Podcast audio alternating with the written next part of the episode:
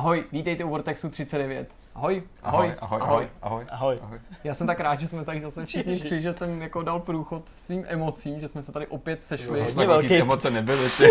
To mě úplně málem tady posadilo z tohle bobíku na zem, člověk. Víc emocí jsem zažil jako od tebe. No. pak doufám, že přijde klasický tady přechodňák, takzvaný, Přechodník? se svým Vortexem. Já nevím, já jsem si myslím, že dobrého pomálu, nebo tak nějak, že bychom to neměli úplně Ne, ne, ne, jsme si rozmazli všechny samozřejmě. Nicméně, kluci, jak jste se měli po E3? No hele, já po My E3 se jsem, dlouho neviděli. hele, já jsem strávil po E3 ještě teda jako tak trochu samoželský týden v Americe, eh, i když jsem se s klukama snažil nějak jako spojit, co to šlo a co internet na cestách po Kalifornii dal. A taky se mi podařilo, ano, zhruba tak nějak. Eh, Bylo také hodně jako slabé spojení, ale podařilo se mi ještě něco taky malinko pomoct, aspoň něco ze těch videí, které jsme měli eh, ještě jako v té složce resty, tak se mi taky po- podařilo aspoň něco malinko klukům poslat a vydat. Kluci se tady taky vůbec jako rozhodně nevlákali teda, protože těch věcí je ještě vlastně pořád v tuhle chvíli Hmm. docela dost, který musíme z té E3 odbavit a už bych fakt jako rád se toho zbavil. Ale jako blížíme ale se už se fakt konci. blížíme zdárně ke konci, už to jsou opravdu takové jako zbytky. Ale já musím říct, že jsem jako, jako po E3 jako fajn a jako ačkoliv to nemám rád, tyhle ty věci a ačkoliv se na to nechci nějak vůbec vymlouvat, ale prostě to spíš naopak to, to podám tak, že jsem to jako nezvlád a že já opravdu teď jsem jako dvakrát zaspal tenhle týden, Jirka mi dvakrát budil telefonem ráno. Sice ne, ne nějak jako drasticky vyspal třeba do jedné, ale prostě někdy v 10 mě budil, takže to je jako blbý a jako No teď si hlavně usnul těsně Teď před jsem usnul tady před Prostě natáčením. odpoledne. No, no, prostě je to nějaký divný, ale jako není to jako, že bych tady si jako stěžoval, že to je hrozný jetlag, teďka půl roku tady nebudu prostě spát. Jako já jsem to jako nezvlád a to mě jako na tom vlastně hrozně jako štve, ale Tak už je, to asi, už je to asi dobrý skoro. Co vyřeší? No a co tobě se stejskalo, protože ta pauza byla taková jako Vůbec ještě ne. neplánovaně delší. A mám rád Takhle jsme si stejskal to ne, nesecvičili. Já myslím, že nestejskal. to by se nestejskalo, ale divákům určitě jo. Ne, mě To jsme takhle tady se označuje tak já, jsem, když mám volný čtvrtek, tak dělám takhle vždycky, když po mě nikdo nic nechce, tak se dělá. Tada, tada, tada. No, tak jsem volný zase dny ti vyrůstal v skončily, tak teď asi obsazený Zase zpátky, zpátky do šichty, no. Ne, ne, ne, samozřejmě jsem se jako neflákal, dělal jsem jiné věci a podobně, ale, ale jako myslel jsem na vás určitě. Jsem si říkal, co asi těch kluci v LA, když se musí, no, takhle se musí na, tý, na těch rukách vždycky. Vzpomněl No. jsem, co, co asi Jirka, Jirka Honza a Zdeněk dělávají a vy jste pracovali pilně.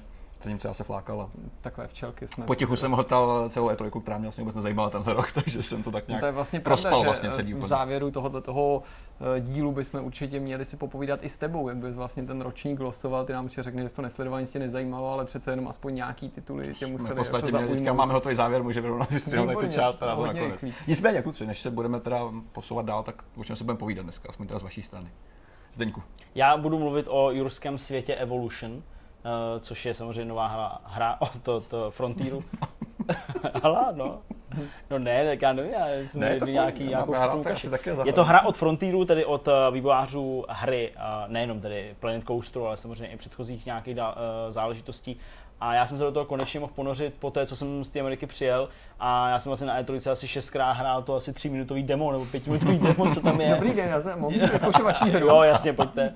Takže to, takže jsem se na to fakt hodně těšil a teď po nějakých, já nevím, asi ani nevím, deseti hodinách třeba, tak jako můžu říct, že um, jak jsem se těšil, tak zase už je to takový to jako... zpátky.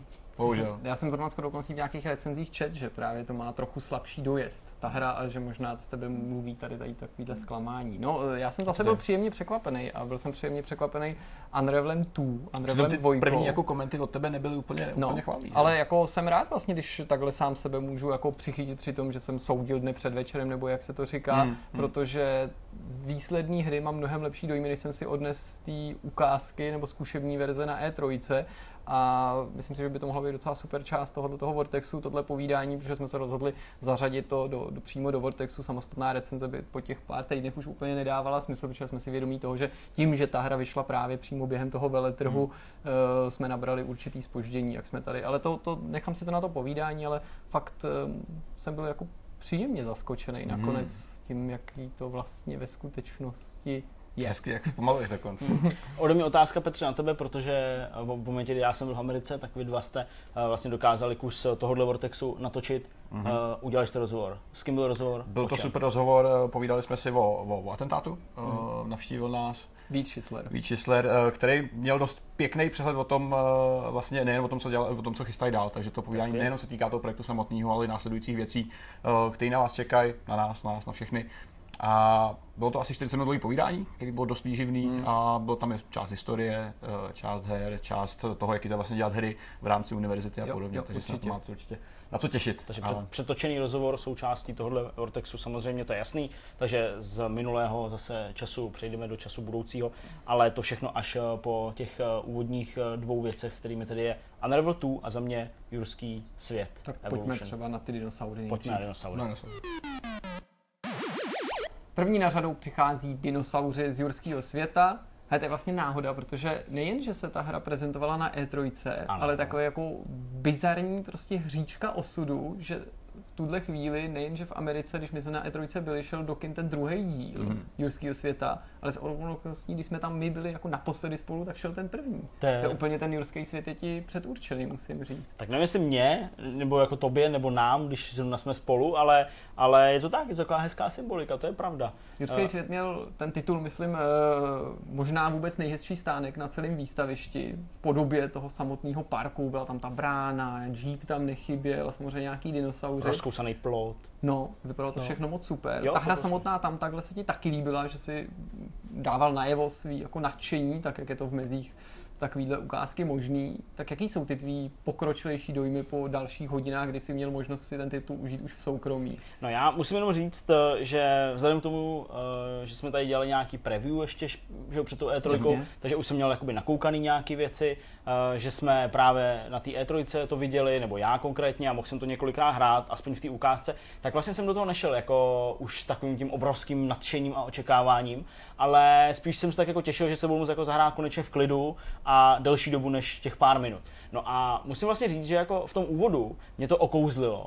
A dovolím si tvrdit, že to každýho z vás, kdo máte aspoň trochu rádi uh, tohle univerzum, Jurský park, svět, takže vás to vlastně natchne úplně stejně jako mě, protože ta hra fakt hezky vypadá, jako mm. opravdu hezky vypadá. Uh, je to vlastně strategie nebo tycoon, kde jsem snad jako zažil poprvé dost dobře zpracovaný počasí a zejména nějaký ty bouře, které na, na jednom z těch ostrovů jsou de facto neustále. Jasně, což je pro A- tu sérii taky docela typický, že Přesně. to počasí hrálo vždycky Přesně. ve správě toho parku velkou roli. A užil jsem si hrozně moc i ty jednotlivé dinosaury. Už vlastně od těch prvních momentů, kdy ti to buď to nabídne ten scénář, nebo ty sám se pak pustíš do uh, toho vlastně získávání těch genomů z těch fosilí a pak vlastně jakoby šlechtíš ty, ty sam, samice, samice to jsou, samice dinosauří a vlastně vedeš je ven z toho centra a eh, do těch výběhů. No a ta hratelnost samotná, ta je jako klasická, protože je to Tycoon, je to zpráva parku, mm, takový jako přehnaně řečeno variace na eh, Team Park, a nějaký dinosauři hry tady byly, nebo taky Zoo Tycoon lidi si hodně vzpomínají.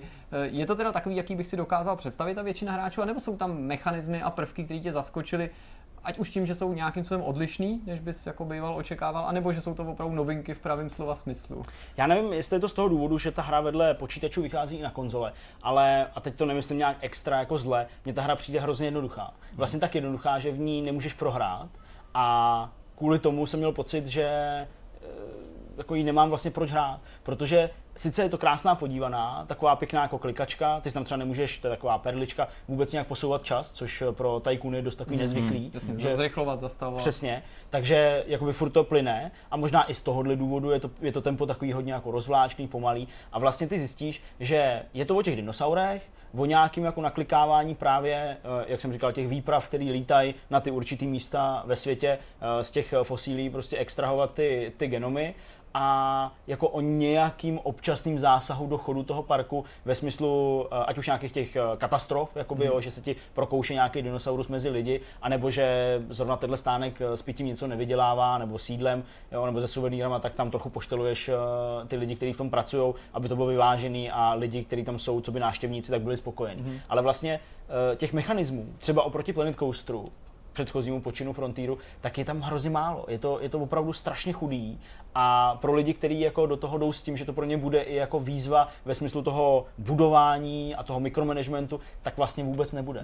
A to je možná ten asi největší jakoby problém, ale to je jenom spíš to, že to očekávání nebo možná signály, který Frontier uh, vysílali v průběhu vývoje té hry nebo těma svými předchozíma dílama, bylo vlastně úplně jako jinačí, než jako co je ten výsledek. A ten není špatný, jenom je úplně jiný, než jsem čekal. Nějaký ty jurský parky a jurský světy světy vyšly ne tak dávné době i na mobilech a tabletech. Tam je to samozřejmě určený převážně casual hráčům, možná i právě na takovýhle zákazníky částečně můžou autoři mířit s tím, že ví, že je to značka, která hmm. oslovuje publikum napříč platformama, věkovými skupinama a tak dál. A to eventuální zjednodušení, jestli to neplyne z tohohle toho teda. Vysvětlit si to asi můžeme jakkoliv. To, tohle, co ty říkáš, má samozřejmě hlavu a patu a je to dost jako logický, ať už je to říkám, ty konzole a to ovládání celkově, ať už je to právě snaha spíš jakoby využít tu licenci, než vytvořit skutečnou velkou budovatelskou záležitost nebo tycoon. Takže těch elementů a vlastně důvodů, proč je to takový jednodušší, může být hodně, ale podstatný je prostě to, co je na konci a to, že jako když tu hru hraješ, tak eh, vlastně je to taková fakt jako zívárna. Ty seš na začátku strašně uchvácený těma dinosaurama, který mají perfektní ozvučení, skvěle vypadají, jsou fakt jako do mm. detailu propracovaný. To, uh, myslím si, že, že jako tahle hra by mohla dost směle i konkurovat uh, v tom podání té grafiky i hrám, jako, který berou ty dinosaury mnohem blíž, jo? je to střílečka hmm. nějaká, jo? dejme tomu. Takže v tomhle Turok a takové ty věci. Ark, Turok, no Ark taky, že jo. A prostě v tomhle ohledu jako je to super, je to fakt pěkný, ale se sedmým dinosaurem už si říkáš, jako no, tak teď jsem ho dal do výběhu a on jde zase dál a teď co budou dělat, sněj se, nesněděj se, aha, tenhle chce být sám, ten není spokojený, ten ten dinosaur, mm. tak ho dám jinam, tak aha, hm, on vidí ven na ty lidi a na ty ostatní dinosaury, dobře, tak já tam teda naplácám nějaký stromečky, hm, hezký, hm, pěkný. Jo, ale není tam prostě nic, co tě vlastně jako žene kupředu. Postaráš právě nějaký jako dlouhodobý cíl, to, co říkáš, jako je tam vůbec něco takového, nebo je to fakt jenom o tom jako hromadit dinosaury a pěstovat je, nebo aspoň nějaký jako řekněme sbírání těch druhů, jako jestli tady to má nějaký jako vliv na, na tu hru. Těch dinosaurů je tam hodně, jich tam hmm. uh, tuším 42 jako ve výsledku. Uh, ty pak ty jejich genomy ještě můžeš jako vylepšovat hmm. uh, genama nějakých uh, jiných současných nebo současně žijících zvířat na planetě. To jsou teda nějaký ty mutanti, tak jak se to objevilo v těch nových přesně filmech. Tak.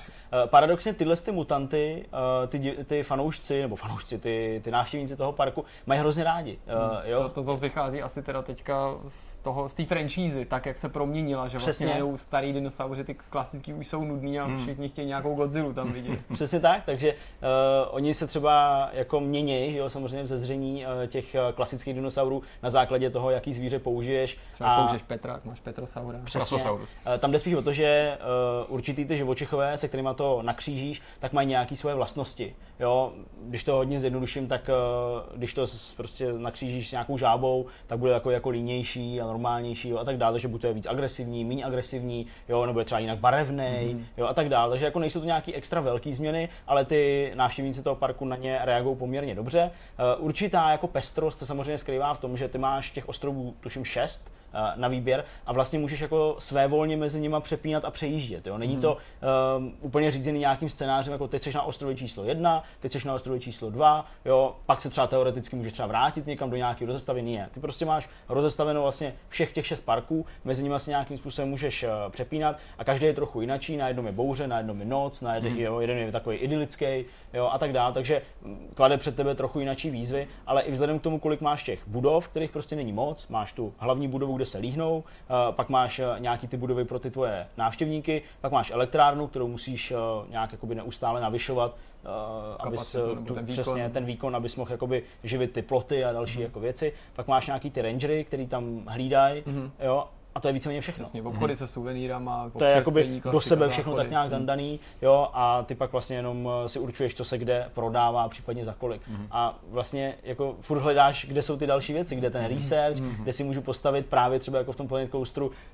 různý druhy jídla, různý druhy pití. To znamená, i to pestrost postaráš v tom smyslu, že tam není jako třeba jednoduše řečeno dost věcí, které bys mohl postavit, mm. čím by si ten park udělal unikátní Přesně nebo tak. jediný. Přesně tak. A vlastně co je taky docela problém, když už eh, stavíš pak ty výběhy, které jsou teda jakoby tím gro mm-hmm. a třeba se je i snažíš nějak jako hezky udělat, jo, prostě hezky ohradit těma stromama, aby tam nebyly vidět opravdu ty ploty, aby ty dinosauři byli spokojení, dáš jim tam nějaký další propriety dovnitř do toho výběhu, tak najednou zjistíš, že seš, seš jakoby v tom parku, uh, vynalezl si, nebo vynalezl si vyskoumal si uh, třeba, já nevím, 25. dinosaura už v řadě, mm-hmm a zjistil, že kam ho máš dát, protože ta mapa je tak malinká, mm. že už mm. jako mhm. nemáš ten výběh. No, tak, tak, to tak zní, šachuješ že... s těma mm. dinosaurama, mm. ale je to takový jako... No, ono to i taky zní, že ten park vlastně tak pak jako šiješ po každý podle stejného mustru, protože to, co ty říkáš, to jsou nějaký asi určitý manévrovací prostor, který dostaneš k dispozici, nejen ve smyslu té mapy, ale vůbec toho, jak by ten půdorys toho parku měl vypadat. Říkáš prostě, výběhy by měly být obehnaný nějakou zelení a tak dále. Čili se to asi dost podobá vzájemně ty jednotlivý je to pokusy, tak. Ne? Eh, ty samozřejmě musíš řešit ty problémy, které tam nastávají, eh, právě třeba tím, že na tom eh, ostrově, kde je ta bouře, tak cyklicky se tam vždycky něco jako poškodí. Mm-hmm. Jo? Nějaký výběh, nějaká budova, elektrárna a tak dále.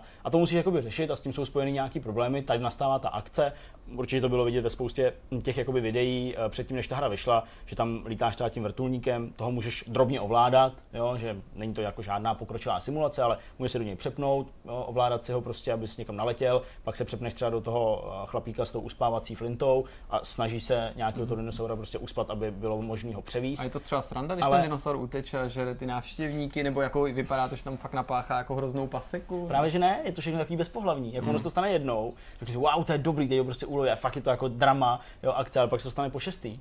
A jako si říkáš, no jo, no tak jako jo, no tak už to nechám na tom AIčku, protože mě to jako nebaví. Jo, dobrý, že to můžeš na tom AIčku nechat, jo, protože po každý to lovit to byl docela problém. A to stejný se pak odehrává i s tím Jeepem, kdy třeba se ti poškodí právě nějaký ty, nějaký ty ploty, tak tam musíš tím Jeepem jakoby dojet a nechat to opravit. Ale já jsem si třeba myslel, když jsem sledoval ty videa z té preview verze, že jako tohle je jedna z mnoha věcí, které se tam můžou stát, nebo jako jedna z mnoha nějakých jako ředitelných hmm. situací, do kterých ty můžeš sám vstoupit, když už to ukázali. A on je to jako unikátní prvek v rámci strategií nebo nějakých takových tajkunů, tohle prostě nebejvá. Jo? Jako nejdál jsme byli někde u rollercoasteru trojky, nebo kde to bylo, a to je mimochodem taky hra od nich, eh, kde jsi mohl se projíždět, že v Planet Coasteru taky, se mohl projíždět těma jednotlivými atrakcemi. Přesně. Tak tady jsem si myslel, že toho bude mnohem víc, ale mm. to jsou tyhle ty dvě věci v zásadě. Jo, takže je, je, je, to jako super, ale vlastně hrozně jednoduchý. Ani A to je ten prostě problém. No. Zdeňko kopíruje, nebo odkazuje třeba na filmy nějakým způsobem tahle ta hra, k tomu, že vychází ve stejném to mě taky jako, zajímá, jako No, no, ty postavy se tam objeví, nebo... Tak, ona neodkazuje na filmy těma scénářema, protože to by byl vždycky jenom jeden, že jo, jako v rámci, v rámci nějakých pár hodin, ale samozřejmě využívá tu licenci, eh, takže ty reálie jsou, jsou samozřejmě hodně blízko tomu filmu, eh, nebo zejména těm posledním filmům. Eh, Pak využívá celou řadu herců, Samozřejmě i pan, eh, jak se jmenuje, Goldblum? Goldblum, to je on, tak ten je vlastně hlavním vypravěčem, jo, eh, který ti vlastně říká nějaký ty věci, které se dějou, nebo tě uvádí do těch jednotlivých eh, oddělení a tak dál. Pak jsou tam samozřejmě ještě další herci, kteří dabují nějaký jiný role a jiný, jiný pozice. Ten začátek je takový trochu malinko ubíjející, už možná v tomhle ohledu, že se jako snažili tak trochu prodat všechno hnedka najednou, takže na tebe jako tu mluví někdo, tu mluví někdo další, ale v zásadě eh, ty prostě nekopíruješ události toho filmu. Mm-hmm. Takže ty se pohybuješ v těch reálích, všechno funguje, hudba to pěkně dokresluje, známý tóny, který jako uh, ty filmy nějakým způsobem rámujou. Takže to všechno tam je, je to prostě hra s oficiální licencí, ale není to úplně, bych řekl, eh, něco to, to, to nejdůležitějšího, nebo jako, že by si řekl, ale zahrajou si to proto, že tam hraje soundtrack z, z Jurského parku, jo, nebo proto, že ty ploty vypadají úplně stejně jako ve filmu. Jo, pokud to budeš hrát, tak si myslím, že tvoje hlavní motivace je to, že tam jsou dinosauři a že se můžeš snažit je opravdu všechny vyzkoumat, všechny naklonovat nějakým způsobem nebo skřížit a nějak se snažit poskládat je tak, aby to všechno fungovalo a ty návštěvníci ve výsledku pak byli šťastní. No tak nebudeme suplovat recenzi, počkáme si na tvůj finální verdikt eh, v samostatném videu s největší pravděpodobností a budeme se těšit. Díky za tenhle ten vhled prvotní. EA během své konference na E3 odhalila pokračování své plošinovky Unravel. Je to ta malá věc, která se ukázala někdy před dvěma rokama, tuším, a Tři která, roky zpátky. tři roky zpátky, a která pro mě osobně připomínala takový ty pokusy, které dělal Ubisoft se svým uh, Ubi Art Frameworkem Mm, a hrama, jako, byly, jako byly Raymani a podobné věci. Uh, Jirko, ty jsi hrál první hru, uh, když vlastně EA oznámila během té konference uh, svůj druhý díl, tak si glosoval, že to vypadá dost, dost levně a dost uh, vlastně jednoduše, ale jako ta stejná hra, kterou si hrál už před těma třema rokama. Uh, v čem se vlastně teda druhý díl liší oproti první hře? No ten, uh, to hlavní, ta hlavní novinka a to gro, na čem je postavený ten marketing, že Unravel 2, že je to takhle jako slovem napsaný, ne dva, uh, což odkazuje k té novince, nabízí kooperaci. Mm-hmm. Kooperaci pro dva hráče, která překvapivě a myslím ke smůle toho titulu není onlineová, je jenom lokální a na rozdíl od hry jako Way Out, konec konců ta pochází ze stejného programu těchto těch EA Originals, tak mám pocit, že tady to ani moc nedává smysl, protože ten onlineovým koopu vlastně nic nebrání a mohl by úplně v pohodě v té hře fungovat. Eh, Co se týká, uh, jestli jsem měl online samozřejmě, nebo online, respektive koop je jedna věc, uh, nicméně nabízí Unravel reálně něco jiného, co se týká hratelnosti, třeba nějaký nový mody, nějaký mechanismy, který, uh, který ta jednička neměla, protože ta byla, co se mi jako dost, dost lineární, dost, dost jednolitá, co se týká té hratelnosti.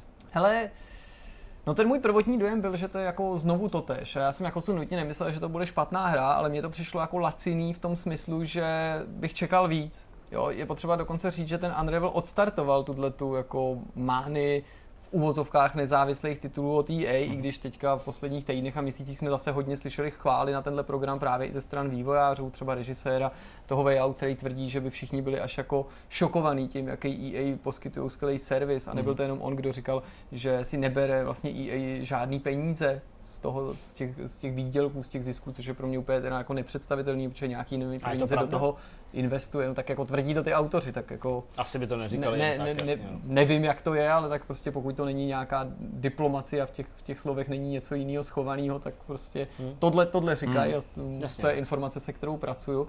Ale vlastně ten úspěch, s výjimkou toho Way který se mi přijde, že jsou opravdu poved a máš a takovou jako mainstreamovou, tříáčkovou jako patinu, se to žádným tomu následujícímu titulu nepodařilo jako dosáhnout toho stejného, nebo jako ani ne překonat, ale ani jako dorovnat ten úspěch, jo, třeba vys ten Fe, Fee, nevím, jak se to No, vlastně má to- číst nakonec. Fe.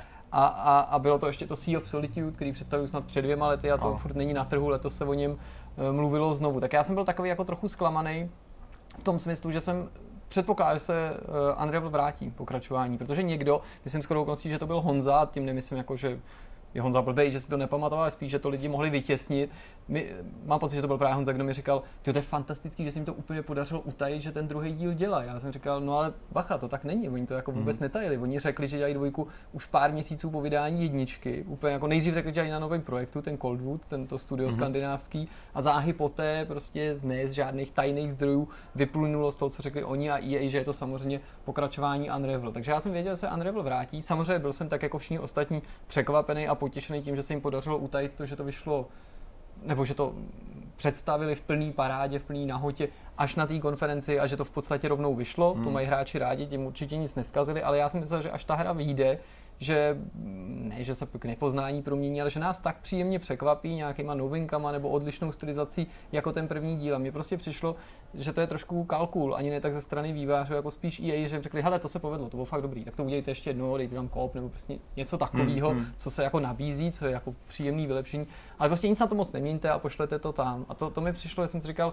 že se ztratí takový toho kouzlo toho momentu, kdy v roce 2015, že jo, Martin Sálin vystoupil na tom pódiu úplně strémovaný, nervózní, nemohl skoro mluvit a okamžitě si získal nejen lidi, lidi v sále, ale fanoušky a hráče po celém světě a pak když v roce 2016 ta hra vyšla, tak to byl samozřejmě velký hit. Hmm. Pojďme eh, k té hře samotný. Samozřejmě tohle je zajímavý, ale pojďme se bavit o té hře.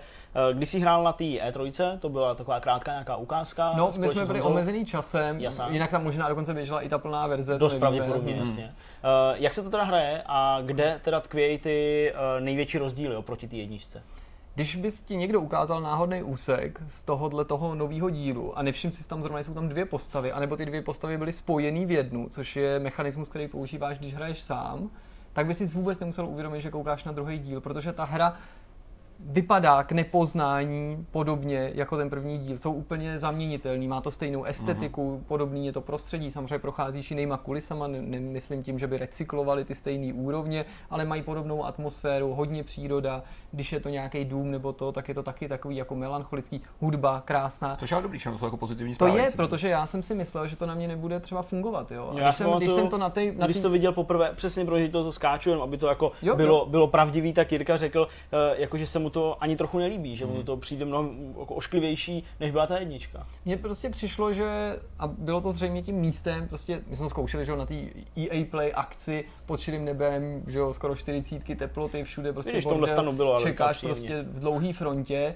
a teď hraješ nějakou hru, že jo, máš na to omezený čas a nic z toho, co tu hru dělá pěknou, to kouzlo jí ke mně jako nepromluvilo v tu chvíli. Možná nemohlo, možná to bylo těma okolnostma, možná taková hra není jako vhodná pro takový prezentování, i když jedničku jsem taky hrál tehdy jako na E3, ale tehdy to byl na stánku i ve větším klidu a tam, jsem, tam se mi to samozřejmě líbilo. Ale když jsem to pak spustil doma začal jsem tu plnou verzi hrát, jsem říkal, ale to tam vlastně pořád všechno je. Až jsem se zpětně divil, že kritika byla vůči té hře mnohem přísnější, než bych byl teďka já. Tam hodně padají sedmičky, Mhm. to já bych dal jako vyšší známku, já bych tomu klidně dal tu osmičku. I když je to jako postrádá nevím, originální prvky, je to hodně podobný, tak prostě musím přiznat, že na tom koupu si vyhráli, k tomu se určitě dostaneme, že jako na něm opravdu hezky zapracovali. A ne vždycky jsem jako přítelem jako strategie víc téhož, ale v tomto případě to jako celkem dává smysl. Mm-hmm. No. Hele, jak se vlastně hraje ten kop? Teda spočívá tam jako musíte nějak spolupracovat, abyste se dostali dál, mm-hmm. nebo je to nějaký pobíhání jako v jedné kulise, kde, kde prostě fungujete vedle sebe, ale nepotřebujete se navzájem reálně. Jenom na samém začátku by se ti mohlo zdát, že jste ve dvou a probíháte stejnou úrovní, mm-hmm. ale záhy musíte spolupracovat. Mm-hmm. Prvních pár jako ani ne puzzlů, ale překážek překonáš bez pomoci toho svého parťáka, nebo sám, eventuálně si to můžeš maximálně usnadnit, ale je to možný projít solo. Záhy narazíš na překážky a místa, kdy jeden bez druhého nemůže se dostat dál. Což pochopitelně otvírá spoustu příležitostí pro nový puzzle. Mm-hmm. Jo, jsou tam dvě postavy, prostě ty možnosti toho, té strategie mm. se rozšiřují. A já bych taky řekl, že míst je díky tomu ta hra výrazně obtížnější, nebo možná nesnad přímo obtížnější, ale klade na tebe jako větší nároky stran tvý představivosti a musíš mnohem víc kalkulovat s tím, že ty postavy jsou dvě, což může být náročný v případě, že hraješ v singlu, a tam máš tendenci to právě ty postavy spojovat. Zajímavé, no. tak, ale Mm, zas to není jako, mohl by si z druhé strany myslet, a to bych nechtěl, že se ten, to bych byl měl podezření, kdybych slyšel, hele, dělá se nějaký Unravel 2, protože to bude kooperace, tak já bych třeba řekl, tyjo, to nevím, jestli tomu bude fungovat, jestli to bude sedět, hmm. protože to je taková intimní hra a ty, ty hádanky byly občas docela těžké a jestli ve dvou se o to chci pokoušet, ale ono to jako fakt funguje, protože mně přijde většinu času ta obtížnost dobře nastavená, ale jo, musíš prostě, to nejběžnější je, že někdo se někam dostane s tvojí pomocí, že dejme tomu ty ho někam přidržíš nebo mu něco podržíš, on přesto vyleze, dostane se vejš, ale ty tam by se sám nevylez, aniž by si mohl vyšplhat polanu, který on ti drží, jo, různě, různě něco uvolňujete. Mm-hmm. Hodně to staví na tom houpání, zájemném zhoupávání se, že samozřejmě už v té původní hře byl mechanismus, že si skočil, za něco se zachytil, zhoupnul se, přeskočil si nějakou propast nebo mm. díru, ale teďka často takový místo je udělaný tak, že ty stojíš na nějaký plošince, nějaká plošinka je před tebou ale nemůžeš tam doskočit, ani tam není žádný bod, na který by si mohl vystřelit tuto svoji bavlnku a zhoupnout se. Mm-hmm. A musíš využít toho, že se jeden z těch dvou hráčů jakoby spustí z té římsy, té první plošinky, mm-hmm.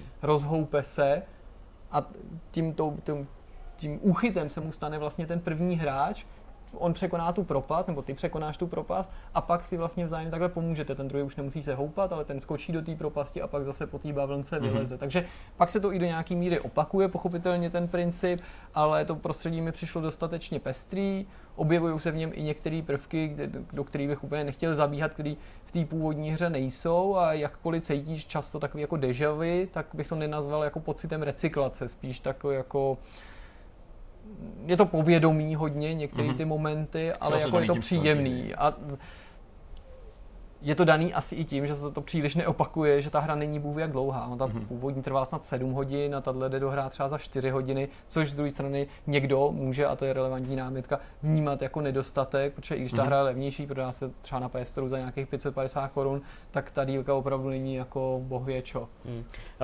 když jsi hrál, hrál jsi to převážně uh, v kooperaci nebo převážně spíš v tom singlu a pomáhal si s těmi postavami. Mě totiž zajímá, jak uh, funguje nějaká ta část té hry nebo těch puzzlů, kdy se to musí jako odhrát v reálném čase, ta pomoc. Hmm. Nebo to takhle není a je to vždycky udělané tak, že prostě stačí s těma dvěma postavami tak nějak jako udělat jednu věc tou jednou, pak dojít k té druhé, pak zase s tou další. Hmm. Spíš to druhý. Hmm. A jsou tam momenty, kdy samozřejmě obě ty postavy něco dělají, ale je to šalmounsky vyřešený v případě tom singlu. Já jsem většinu času hrál v singlu, hmm. tím, že je to zase, že to musíš hrát lokálně, tak mý možnosti byly poněkud omezený, co se týče toho, kolik času strávit té kooperaci na jedné obrazovce, protože jsme to nemohli ku, ku příkladu zahrát společně přes internet. A funguje to tak, že když já jako chci jenom cestovat tím světem, nebo jenom, když prostě není ne, nějaká zjevná překážka před a chci jenom přehopsat něco, tak já jsem to dělal tak, že jsem nejčastěji ty postavy spojoval do jedné mm-hmm. a tu, to, ono to vypadá tak, že ta jedna ty druhý chytne, až nakonec splynou v jednu dvoubarevnou. Mm-hmm. A prostě ovládáš jenom tu jednu postavu. když jsem narazil na místo, který jsem identifikoval nebo se domníval, že to je nějaká překážka a že ten puzzle nejsem schopen vyřešit sám, protože některý jsou navržený tak, že to můžeš jako řešit individuálně, tak eh, ty si ty postavy rozdělíš, přepínáš se mezi nima a ta druhá jako nikdy nefunguje sama o sobě. Mm-hmm. Ona ti jako nepomáhá v pravém slova smyslu a ty musíš jakoby namapovat jí, ale ne, že bys jí naučil nějakou jako činnost, ale spíš jako zamkneš v nějaký jako aktivitě.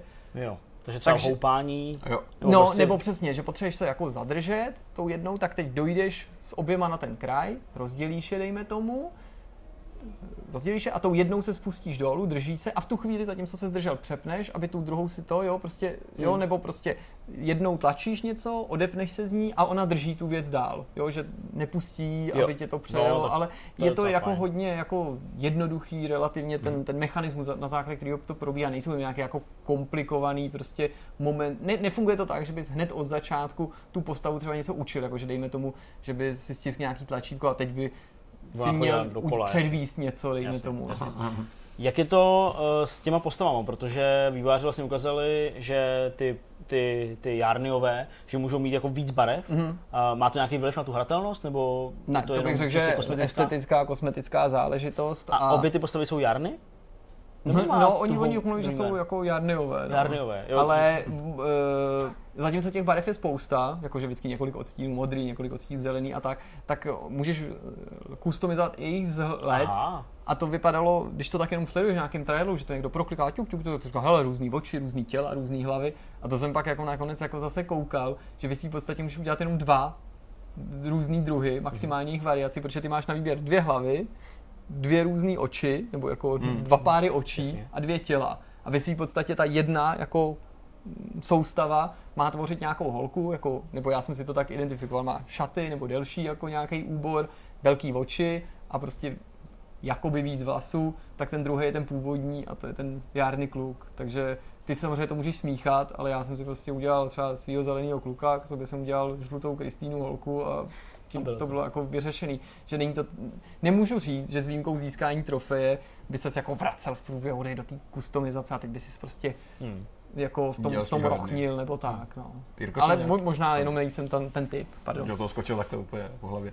Jsou nějaký jednoznačné věci, které ti na té hře vadí? Eh, Nemyslím diskutabilní, jestli je hra dlouhá, krátká, něco ti vysloveně vytáčí a co sníží kvalitu té hry v tvých očích. A hlavně, co měli teda vidět naši Co diváci. vědět diváci samozřejmě. Hele, jako jsou to takový spojitý nádoby. Vysloveně mě nevytáčí nic. Myslím si, že to je slušná hra. Mhm. dost slušná hra. Samozřejmě mě mrzí, že vývojáři, kteří přišli s něčím tak originálním, jsou ať už jako sami sebe se do toho, nebo pod tlakem prostě EA, jejich další titul je něco tak jako, a teď to bude znít hnusně, málo ambiciozního v tom, že je to prostě skutečně jenom jako eh, podle stejného receptu navařená hra s nějaký jako nezbytnou mírou inovace. Myslím si, že to, že tam přidali zrovna ten kop, je jako docela polehčující okolnost nebo do, alibi v tom, že je to dostatečný pro druhý díl, ale eh, ne, že mám jako Unravel až po krk, to v žádném případě, ale myslím, že Unravelu bylo dost Mhm. a pevně doufám, že ten další hra od nich už nebude Unravel. Zatímco před tím letím bych si přál Unravel, ale jako jiný, nebo jako výrazně inovovaný, tak teďka po tomhle tom už by mě ani jako výrazně inovovaný Unravel jako neuspokojil. Ale myslím si, že lidi by nejvíc měli vážit to, jako jestli jim vadí, že to nebo nevadí, jestli jim to přijde jako málo, anebo naopak moc, že to stojí 550 korun. Mhm. Jestli jim vadí, anebo nevadí, tak jako to míváme my, že, že úplně si na tom nezakládáme, že ta hra třeba trvá jenom 4-5 hodin. A jestli jim vadí nebo nevadí, že budou kop hru hrát eventuálně sami, pokud nemají s kým to hrát. A pokud by ji chtěli hrát s Mhm. někým a nemůžou hrát na jedné obrazovce, tak jak zásadní je pro vás, pro diváky, eh, překážka nebo nedostatek, že to nejde hrát jako přes internet, přičemž tomu jako zjevně nic nebrání. A to mi přijde jako velká škoda, dost nepochopitelná pro mě, stejně jako je pro mě nepochopitelný, že to nevydali na Switch, když sami je vývojáři se k tomu vyjadřovali, Mhm. protože se to přímo nabízí a oni řekli, ano, my víme, to je úplně hra na Switch nebo to a pak tam jako vysvětlovali, že by je to ještě stálo tolik a tolik měsíců práce, ale upřímně řečeno, pro mě je to jako ne neomluvitelný, to zní jako tvrdě, ale jako nepochopitelný. Ano, tak eh, trvalo by to další měsíce, ale jako to je skutečně jako hra stvořená pro Switch. To mělo být na Switch, na Switch bys to prodával, na Switch je přesně publikum pro tyhle ty hry a pak jako to na něj nevydat a říct, jako my víme, na Switch by to bylo skvělé, ale my jsme to nevydali, protože, nebo nedělali, protože jsme to chtěli vydat teďka, to mně přijde taková divná jako Tak pořád úspěchanost. v ještě tom- jako relativně prostor jako k tomuhle se vrátit. Jo, ale to rychle. konec konců Ale- platí i třeba pro ten online kop, jo? Jestli třeba to Jasně. není něco, co Jo, časem třeba- budou implementovat a jestli třeba nebyli pod nějakým tlakem právě, Víc aby udělali tohleto u té představit. E3,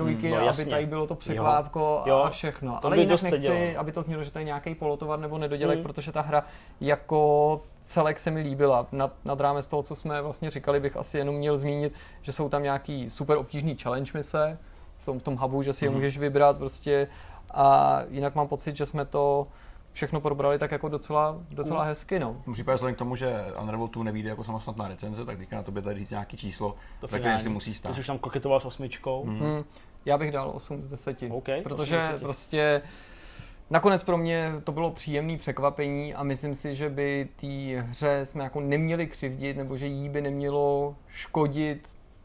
No prostě, Mělo to být příjemný překvapení, tak si to EA určitě představuje a nakonec ta publicita byla taková jako mech, jakože hm, jo, jasně, no a teď, a teď jako vlastně se o tu hru nikdo nezajímá, ale já bych nechtěl, aby to skončilo jenom u toho, že je to jako totéž a že to vlastně není dobrý, protože ta hra ve své podstatě není o mnoho nebo možná o nic horší než ten první díl a ten všichni opěvovali a za ty tři roky se zase ten herní průmysl tak jako světelnýma rokama nikam neposunul v tom smyslu, že bychom teďka zatím měli ohrnout nos a říct, že to jako už je špatně. Mm, Jo, jako to kouzlo, to překvapení a ta, ta pohádka, nejen v té hře, ale pohádka těch vývářů, ta už je pryč. Už to působí trošku jako přichystaně a Hmm. takový zinscenovaný.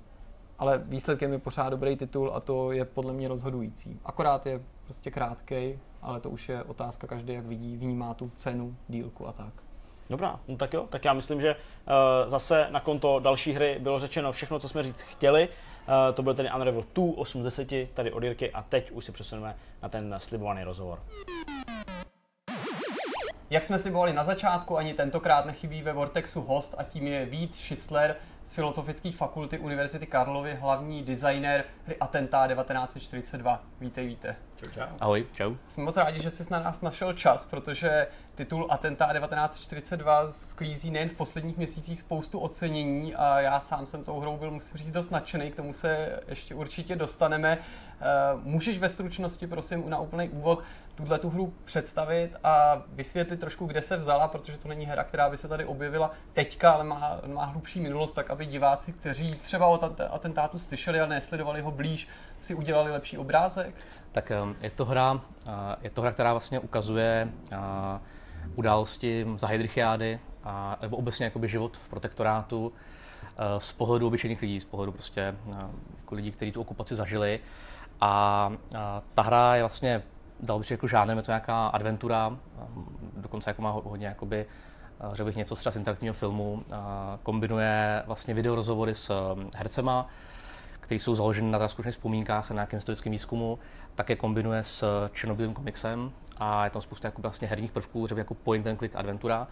A ta hra má genezi eh, trochu delší, protože původně vlastně vych- vychází z projektu, který kdysi dávno eh, se jmenoval Československo 3889 a v tom projektu jsme vyrobili vlastně tři výukové simulace pro střední školy. A je to projekt, na kterém se podílela Filozofická fakulta, Matematicko-fyzikální fakulta a historici z Ústavu pro surové dějiny Akademie věd. A ty simulace se normálně používají, no, používaly ve výuce dějepisu, do dneška jsou vlastně k dispozici zdarma všem učitelům středních škol. A my jsme na tom nějakou tak pozitivní zpětnou vazbu, jak od studentů, tak od učitelů, že jsme se rozhodli, že vlastně jako, že je škoda, kdyby ta, jako tam bylo množství práce a vlastně třeba jako historické erudice a grafiky, že by byla škoda, kdyby to zůstalo jenom ve školách a, a vlastně bylo to jenom jako, jako nástroj pro výuku. Mm. A tak jsme si řekli, že zkusíme z té první simulace, v, té, v tom původním projektu vlastně byly ty hry tři, takže z té první simulace zkusíme ji vlastně překlopit do normální komerční hry, dát ji na Greenlight, na Steam, zkusit ji přeložit do angličtiny a, a dát ji do světa. Čili to, co jakoby dneska třeba vy- vyhrává ty ceny, tak to je vlastně jakoby výrazně vylepšená verze, která kdysi dávno vznikla jako výuková hra. Můžeš ve stručnosti aspoň třeba zmínit, jak moc se liší právě ta původní výuková verze od té Jo. aktuální komerční? ta, a, ta, tak to, to komerčně skutečně jako hra, která se prostě dá hrát, dá se prohrát, má jako tam něco herní mechaniky, je to vlastně jako, jako plynulý příběh. Ta výuková verze je přímo jako vyrobená na míru použití ve formální výuce, to znamená, že fakt jako se pouští na projektoru do hodiny, nehraje se typicky jako jeden příběh, který trvá nějaký dvě a půl až tři hodiny, ale je rozdělán na nějaký jako segmenty a každý ten segment eh, má nějaký téma, třeba nevím, kolaborace nebo, nebo odboj nebo, nebo holokaust. A, a ty témata, a ty témata vlastně jakoby jdou napříč tou hrou, čili žáci ve škole to hrajou jakoby na, na segmenty a každý ten segment má jasný jakoby nějaký jako didaktický cíl. Uh, stojí třeba v tom, že ta verze ve školách nemá, má výrazně méně herních prvků. Vlastně tam, jakoby, tam, je, tam nejsou skoro žádné jako, silné herní prvky, žádný minihry, žádný prostě mince, opakování rozhovorů. Uh, je mnohem syrovější a mnohem víc tam mluví. Vlastně ty, je to mnohem jako víc o kladení otázek a naslouchání těm pamětníkům a ty výpovědi jsou jakoby syrovější, nejsou, nejsou sestříhané. Vlastně do té do tý komerční verze jsme to výrazně prostříhali, aby to bylo svěžnější, prostě jako by to fakt uh, bylo víc jako, jako, jako hra, být samozřejmě pořád jako je to jako pomalá hra, není to, není to jako rychlá, rychlá střílečka. A přidali jsme tam spoustu herních prvků, je tam spousta nových miniher, které v té výukové nejsou, protože prostě pro výuku nebyly potřeba, v té komerční už potřeba jsou, protože prostě tam jakoby nějaký, potřeba nějaký dynamický prvek. Mm-hmm. A ještě má výrazně lepší grafiku, ta komerční verze. Mm-hmm. Vítku, jak vlastně vzniká taková hra v akademickém prostředí? Kolik vás vlastně je? Uh, ty si říkal, že se na to podílí určitý kategorie, spousta, spousta různých lidí z různých prostředí. Jak to vlastně vzniká? Kolik vás je uh, vlastně? Uh, jak jste vlastně začínali? V kolika lidech? Jasně, to, ten, ty počty se jako hodně měnily, jo, že na, na začátku projektu vlastně byl nějaký poměrně jako malý jádro lidí, kteří vymýšlel ten koncept a až když vlastně ten koncept jsme, jsme měli, tak se začali přibavovat další profese, jako programátoři, grafici, animátoři, zvukaři, filmaři. Uh, celkově na těch všech třech výukových simulacích podle mě pracovalo nějakých 25-30 lidí. Mm-hmm ale nikdo tam nebyl na full time. Jo. Tam jako nebyl za celou dobu projektu vlastně nebyla jako jediná pozice, která by pracovala na full time na tomhle, protože v akademii, jako, i, i protože to běželo docela pomalu ten projekt, a v akademii asi nikdo jakoby, si nemůže dovolit jako na full time nastoupit na nějaký projekt, že mají jako třeba učí nebo mají nějaké jako další výzkumný projekt nebo povinnosti. Takže třeba historiky samozřejmě jsem měl jako jenom na vlastně několik hodin nebo několik jako dní v týdnu. A teď, když jakoby ten v tom, když jako děláme tu komerční verzi, protože vlastně pracujeme i na další hře, která by měla být, tak vlastně pracujeme na komerční verzi uh, té druhé simulace, mm-hmm. která, která zatím teda pro veřejnost ještě nebyla vydaná, tak, mm-hmm. tak na ní mhm. pracujeme. No, ta se zaměřuje na co? Jenom pro ta, uh, ta, ta by se, zatím pracovní název je Sudety 1935 a vlastně zaměřuje se na poválečné uspořádání Československa. To znamená, je, ne, neodehrává se v Praze, odehrává se v regionu, který říkal vnitřní pohraničí, to, to, to, ta, ta oblast, kde jako spoužili Češi a Němci a zabývá se jednak samozřejmě odsunem sovětských Němců, mm. pak se zabývá volbama v roce 46 a 48 a vlastně nástupem komunistů k moci, zabývá se počínající kolektivizací a zabývá se i třeba jako příchodem vojenských Čechů a vlastně jako znovu osidlováním toho pohraničí. Mm. Tam jako zase jako, jako v té první hře tam jako několik témat, které vlastně všechny jsou uh, rámovaný tím, tím vnitřním pohraničím, mm. nebo, nebo, nebo sudetama. Uh, tuhle chvíli je hra k dispozici na PC, na Mac, dá se koupit například na Steamu, myslím, že se tam prodává za nějakých lidových 10 eur, 11, 10, to správně, 10 dolarů, no. což, což je hezká cena samozřejmě. Uvažovali jste i o dalších platformách? Eh, neříkám nutně konzolích, když se na ně často ptáme v tomto pořadu, ale přímo se nabízí tablety a telefony, což by tím ovládáním si říkám bylo šlo. U, uvažovali a vlastně jako hrozně rádi bychom tu hru vydali uh, na Android a na, a na iOS, na, na, na, na iPad. Uh, ta verze na Android je takřka hotová. Ta, jakoby, tam vlastně už jakoby stojí v cestě jenom nějaký jako vlastně programátorský jako technikály, ale jako víme, že to půjde. A iOS je samozřejmě problém. Jakoby, my jsme tu hru uh, vyráběli ve vlastním editoru, který, uh, který navrhli a naprogramovali uh, uh, programátoři z Matfizu. Mm-hmm. Že máme jako vlastně jako custom editor, což nám ušetřilo spoustu problémů a samozřejmě spoustu jako problémů někde vytvořilo. Ta, jeden z nich právě je, že třeba ta hra se nedá tak snadno portovat, jako kdybychom ji od mhm. začátku dělali třeba, třeba v Unity. Eh, čili teď i řešíme, co s tím dál, i třeba s tím druhým dílem. Měli jsme nějaké nabídky z Xboxu, který se nás ptali, jestli jako bychom neuvažovali o portu, kdyby třeba část toho portu zaplatili. Mm-hmm. Tohle všechno je v jednání. Je možný, že ten druhý díl předěláme, že vlastně kvůli tomu druhému dílu ten náš editor bude muset předělat do Unity. Jo. To je teď vlastně velká otázka, před kterou stojí eh, programátoři. Znamená že za dva dny mají nějaký hackathon, kde jako to budu zkusit prokopnout a, a říct nám k tomu víc. Eh, čili velice rádi bychom se dostali třeba na Nintendo Switch, na Xbox a, mm-hmm. a, rozhodně jako na tablety. Jo. Říkám, mm-hmm. Android verze pravděpodobně vyjde, tam nestojí nic cestě. iOS je jako ve hvězdách, to je, to, to je mhm. otevřený. Dokud prostě, programátoři, dokud prostě programátoři hru máme to, tak tak jako to nemáme. No. Jasně. Co se týká nějakých uh, prodejních čísel, ne úplně nutně peněz, uh, spíš jenom prodejných kusů, myslíte nějaký statistiky, které byste třeba mohl, mohl víc sdílet? Jo, to asi, to asi jako můžeme, jak říkám, ta, ta verze školní, jakoby ta původní simulace, tu víme, že si stáhlo nějakých 15 až 20% českých učitelů dějepisu, což je jakoby poměrně velké číslo. Hmm. My samozřejmě nevíme úplně přesně, kolik z nich to reálně použije v hodinách, jako si to prostě jenom vztahne, podívá se na to a řekne tak třeba příští rok. Ale jakoby máme, máme jako zpětnou vazbu od studentů, od učitelů, která říká, že jako jednoznačně o tom vědí, používají to a, a má to jako velký úspěch. Tu komerční verzi, a tu si k dnešnímu dní koupili se jako tisíce kusů. Mm-hmm. Tisíce kusů, což jakoby na akademický projekt je to skvělý úspěch. Jasně. Na komerční hru to jako není jak závratný číslo. Vy se to ale snažíte podpořit i tím, že přibývají další jazykové mutace. Jsem si, že je, kromě angličtiny je, je to snad ruština. Je to ruština a trošku paradoxně uh, za několik dnů doufáme vyjde německá verze, mm-hmm. verze, verze v Němčině, která ale zatím se paradoxně neprodává v Německu. No to mm-hmm. jsem se tě chtěl zeptat, protože v souvislosti s těma oceníma, kterým se určitě ještě dostaneme, vy jste získali právě jedno z nich, myslím, že to je Mace ocení, který, se, Amaze, jasně, Amaze. který se od, uděluje právě v Německu a pak se objevila tato zpráva, že vlastně v Německu to není možné prodávat. Uh, předpokládám, že teda problémem je jako obvykle ta nacistická symbolika. Je, je a přiznám se, že vlastně já jsem jako tomu problému úplně jako moc nerozuměl, byl mi jako hodně složitý a vlastně potom, co my jsme tím sami prošli a ta naše hra jako prošla tím procesem vlastně, uh, jakoby, že se nemůže prodávat, tak uh, jsme potkali spoustu právě právníků a jako lidí, lidí z médií na Amazonu, kteří nám dost pomohli a teď bych si troufal, že se jako vlastně v tom jako bazálně orientuju. A ten problém je trochu vlastně absurdní, protože ono to není tak, že by ty hry byly v Německu přímo zakázané nebo cenzurované. To je, ono, to, mm. ta, ten problém, ta problém je vlastně trošku složitější. Tam je zákon, který říká, no má trestní zákon, který samozřejmě říká, že uh, nesmíte prostě používat uh, nacistickou symboliku a, jakoby, a to, to, to zahrnuje jenom jako třeba takový kříže, ale spousta jakoby, un, jako uniform nebo třeba lidi, kteří mhm. hajlujou, nebo jako tady ty záběry. Eh, pokud to není pro účely vědy a, a výzkumu, výuky anebo obrany nějakých jako ústavních práv. Jo. Že vypadá to, že vypadá to samozřejmě, že, že, že, my jsme samozřejmě výzkum, samozřejmě my si myslím, že ta hra je, je jakoby umění. Uh, problém je v tom, že um, jakoby to, co, jako kde jsou ty hranice, se ten zákon jako nemluví o žádném médium, ten zákon mm-hmm. je prostě naprosto obecný.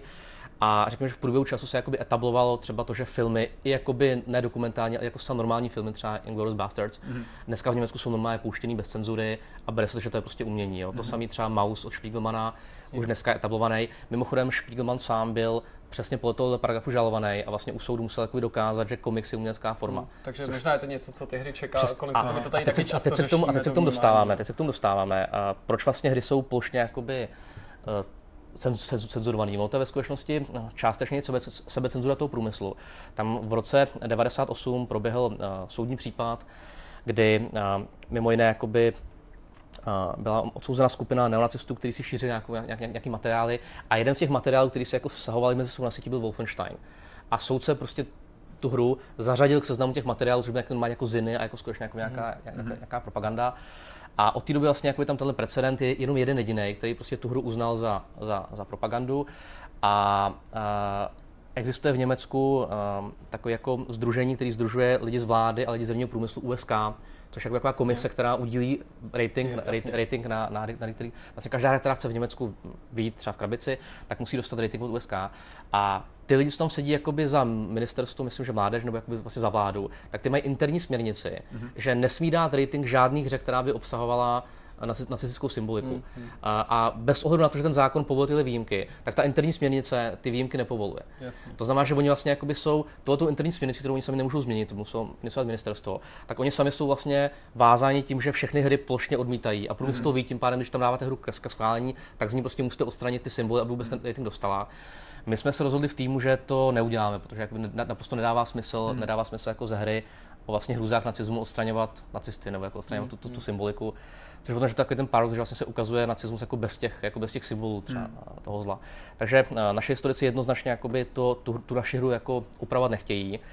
A či, co nás teď pravděpodobně nás čeká, to, že tu hru, až vyjde německá verze, tak ji normálně dáme ke schválení té komisi a uvidíme, jak, jak ta komise se jako zachová. My se s ním bavili, řekli nám, že nás momentálně musí zakázat, ale může prostě jakoby tam iniciuje nějaký proces změny ale jakoby vlastně chceme, aby to bylo na, jakoby na nich, na té německé straně, aby, tak aby se s tím jako sám vypořádala. se to bude třeba medializovat nebo to, takže s tím, s tím, s tím samozřejmě, s tím, vám pomůže s tím samozřejmě počítáme tam jakoby složitá situace, že momentálně asi jakoby žádná vlastně politická strana nechce být, být vnímaná v Německu jako ta, která povolila mm-hmm. zobrazování nacistické symboliky ve hrách. Mm, je, to, je, jakoby, to citlivý, je to citlivý téma, je to citlivý téma a jak vlastně chápu, že pro Němce citlivý je, byť podle mě jako hry samozřejmě můžou být jako úplně stejná forma umění jako jakákoliv jiná forma a vlastně měly by být kladný stejný kritéria jako na hmm, hmm. jako jinou formu, jo. že prostě pokud ta hra je jako, čist, jako propaganda, tak samozřejmě na ní se mě stalo stejný zákon jako na jiný formu propagandy, ale pokud prostě nevím, komiksy a filmy jsou uh, prochází běžně jako umění, tak kdyby měly mít podle naprosto stejný status. Ale jakoby to je něco, co si musí uh, asi jako německá společnost, a i třeba německé herní by jako, jako biznis vyřešit sám. Ale my hmm. rozhodně tu hru podáme ke schválení a až, až ta bude německá verze, a uvidíme, co, co bude. Do té doby, než, do, do té doby, než budeme to schválení, tak paradoxně tu německou verzi prodám, bude prodávat ve Švýcarsku a v Rakousku. Hmm. Hmm. Čili máme německou verzi, která půjde na švýcarský a rakouský trh. Ještě tak si můžu jezdit za hranice a kupovat tam. Eh, Vítko, my jsme tady říkali, že je tady spousta ocenění, který, který atentát sbírá, stejně jako váš tým. Eh, před natáčením jsi zmiňoval, že poletíš do Ameriky, eh, kdy, bude, kdy jsi vlastně nominovaný na další věc. Co to vlastně představ To je teď jako velká novinka. Jsme nominovaný na Games for Change v New Yorku, což je asi jakoby jako, jako jeden z těch jako prestižnějších festivalů v New Yorku, kde se oceňují prostě hry, které mají nějakým způsobem nějaký jako, jako dopad. Jo. Typicky, mm. typicky jsou to vzdělávací hry, a, a nebo prostě jakoby hry, které se věnují vlastně, vlastně serious games, jako hry, které se věnují nějakým závažným tématům. A my jsme novinovaní právě jakoby best learning games za, mm. za, za nejlepší vzdělávací hru, čili uvidíme, jak budu tam vyhlašování, myslím, příští čtvrtek, tak budu, budu v New Yorku, tak můžete držet palce. Budeme určitě. Každopádně, jaká je vlastně konkurence v tomhle segmentu? No, vychází spousta edukativních her, ale, ale v tomhle přímém jako srovnání s váma, co vlastně tam všechno je za, uh, za konkurenci? Jakoby uh, nevím, takhle nejsem si vědomý toho, že by existovala hra, která by jako mohla sloužit jako substitut, ve smyslu, mm-hmm. že mhm. prostě fakt jako nabízí to samé, co nabízíme my, protože... Na formě zážitku nebo tématu? Uh, myslím si, že té, tématu, tématu a, Toho zpracování. a zpracování. Jo. Zážitku, mm. jakoby, ta, ta otázka, co, jakoby, uh, co jako hráš. Rozhodně třeba, třeba jako my jsme, že ta hra je unikátní několika ohledech. Jednak jako nabízí vlastně civilní perspektivu války, jo, což je hmm. něco, co se typicky ve hrách jakoby neobjevuje. Mm. To, že vlastně tu hru, až, až na to samozřejmě nějaký odbojáři a jakoby tam samozřejmě jako o těch vojenských operacích tam mluví, ale až na výjimky vlastně ta hra ukazuje, uh, ukazuje tu válku z pozice civilistů, lidí, kteří žijí v protektorátu. Uh, ta hra je založená na jako velmi precizním řekl historickým výzkumu, protože jsme hmm. prostě v týmu 6 historiků z Akademie věd, což taky jakoby většina her nemusí mít. Uh, a, a plus to téma jakoby to téma je jako, jako, jako, jako, jako, jako, jako v, v tomhle docela unikátní. No. Samozřejmě jsou hry, které, kdybych řekl, které se nám blíží, tak rozhodně jako, pokud někdo se jako, jako zajímá civilní perspektiva války a vlastně chce to vidět jako víc ještě jako hru, tak samozřejmě This War of Mine, to je, jakoby, mm, to je vlastně skvělá hra, která, který se povedlo prokopnout nebo jako prorazit s něčím, co je rozhodně unikátní. Existuje třeba série her uh, Global Conflicts, což jsou hry, které dělá dánská firma Serious Games. Mm-hmm. Nevím, jsou komerčně úspěšný, mm-hmm. myslím si, že moc ne, ale použil jsem, že použil mm-hmm. ve mhm. školách a tak jakoby vyhrávali nějaké ceny. A pak třeba asi, asi znáte projekt uh, True Darkest of Times, což je hra, která je v přípavě, to je to, je to hra, kterou dělá z studiu v Berlíně, my jsme potkali, potkali právě na Amizu v Německu, a je to hra, která zase ukazuje vlastně německý odboj proti nacismu ve 30. Mm, letech, mm. že vlastně hraje za skupinku jako antifašistů, antinacistů, mm. kteří už se snaží ve 30. letech nějak jakoby, uh, efektivně uh, tomu jak vlastně režimu, který se právě jako chápe moci vzdorovat. Mm. A ta hra je zase založená na reálných příbězích a na vlastně reálných jako, jako dokumentech nejrůznějších skupin, který, který uh, se nacismu postavili a často to samozřejmě zaplatili, zaplatili životem. Já musím říct, že ono to není vlastně jenom o těch oceněních, který mm-hmm. teda atentát a potažmo váš tým sbírá, to vlastně v tuhle chvíli už se dá říct po celém světě, jak vypichoval Petr, je mezi nimi spousta prestižních, ale vy jste se dočkali i různých individuálních ocení a tím nemyslím jenom od uh, recenzentů nebo dejme tomu kritiků, ale i třeba dalších vývojářů slavných, jako je John Romero, který no. vypíchnul vaší hru, jakože takhle si představuje, že by mohla vypadat budoucnost vzdělávání v souvislosti s nějakým jako digitálním uměním, což se mi samozřejmě líbilo, je to takový jako uh, okřídlená fráze, ale přece jenom to, to muselo lidi z vašeho týmu hodně potěšit. Uh, Romero nás samozřejmě potěšil neuvěřitelně, tak to je, jako, to je legenda. On byl v komisi, no, vlastně ta hra soutěžila v Madisonu, ve Wisconsinu, právě na nějakém festivalu vážných her, CS Games. A jeden z těch jakoby, rozhodců, no porodců, porodců, porotě ne komisi. Jeden z těch porodců byl John Romero a ta hra tam teda vyhrála taky hlavní cenu, byl z ní nadšený pak nám prostě jako řekl tady tu, tady tu větu, že jsme se okamžitě zeptali, jestli to můžeme použít jako PR. Říkali, no, vlastně, jako, je to jako PR, to je prostě jako něco, co samozřejmě nás potěšilo obrovsky, zejména teda, že by jako ty, ty z nás, kteří hrajou hry a kteří mm-hmm. jsou hráči, tak jako to, že nás ocení John Romero, to je něco, co mě rozhodně ve 90. letech nenapadlo. Mm-hmm.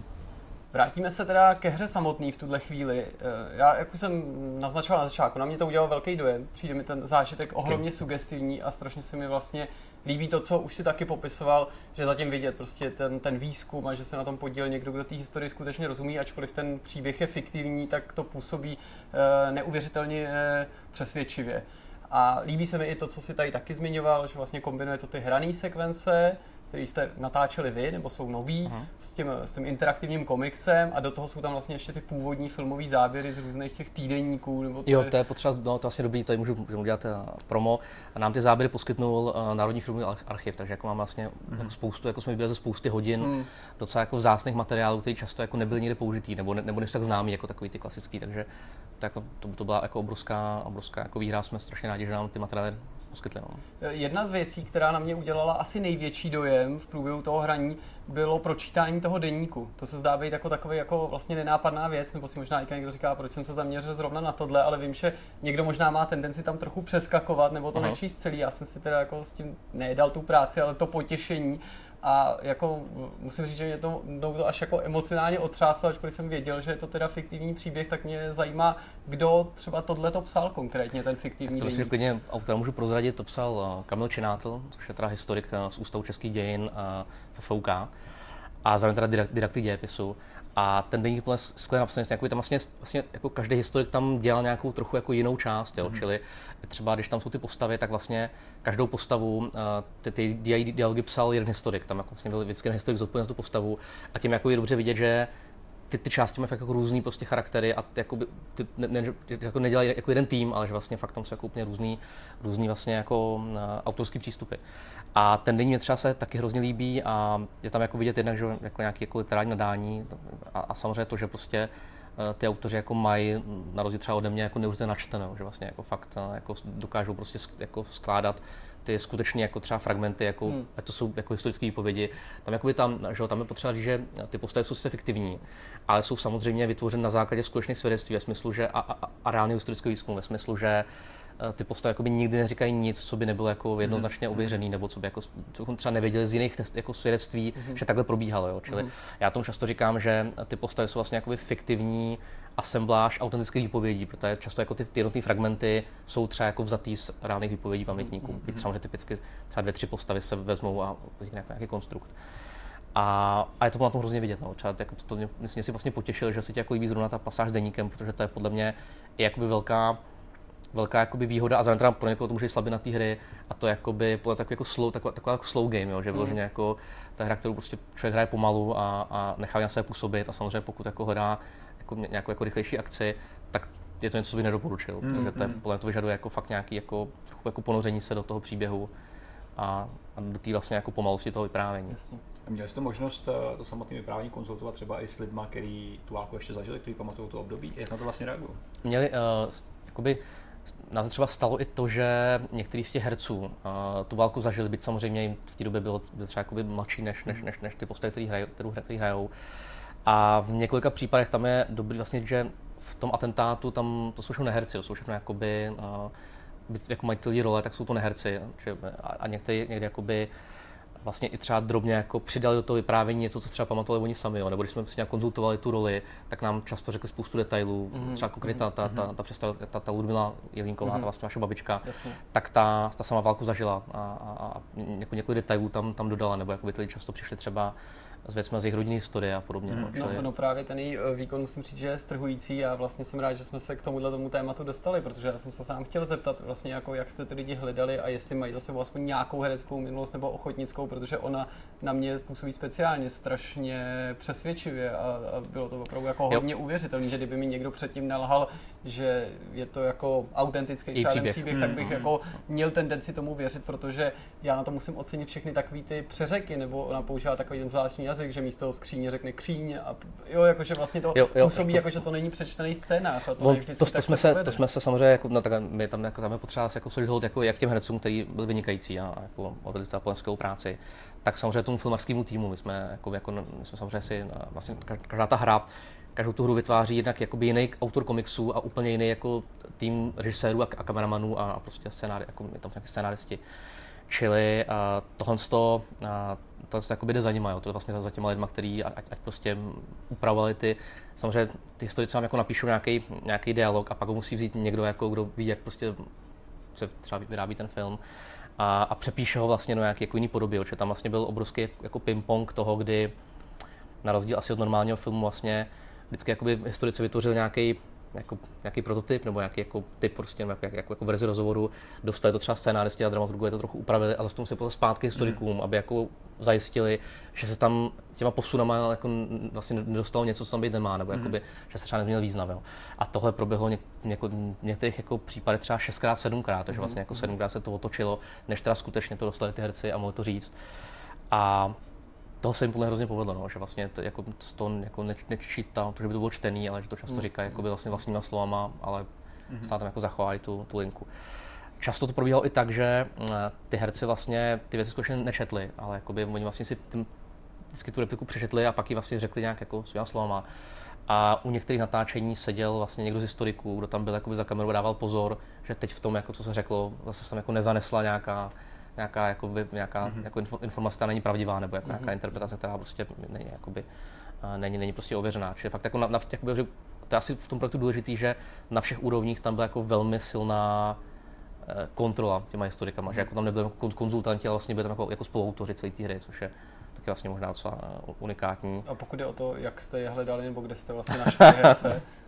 jo, ty herce, ty herce, já jsem si historiky. A to bylo, ten tým se skládal strašně jako živelně organicky a každá vlastně, jako každá, každý filmařský tým si přijel vlastní herce. Uh-huh. A tady myslím, že tyhle ty herce konkrétně do prvního dílu vybíral local casting, se kterým ten tým měl nějaké zkušenosti filmařské, co byl Tomáš Vlček, tam byl jako režisér a kameraman.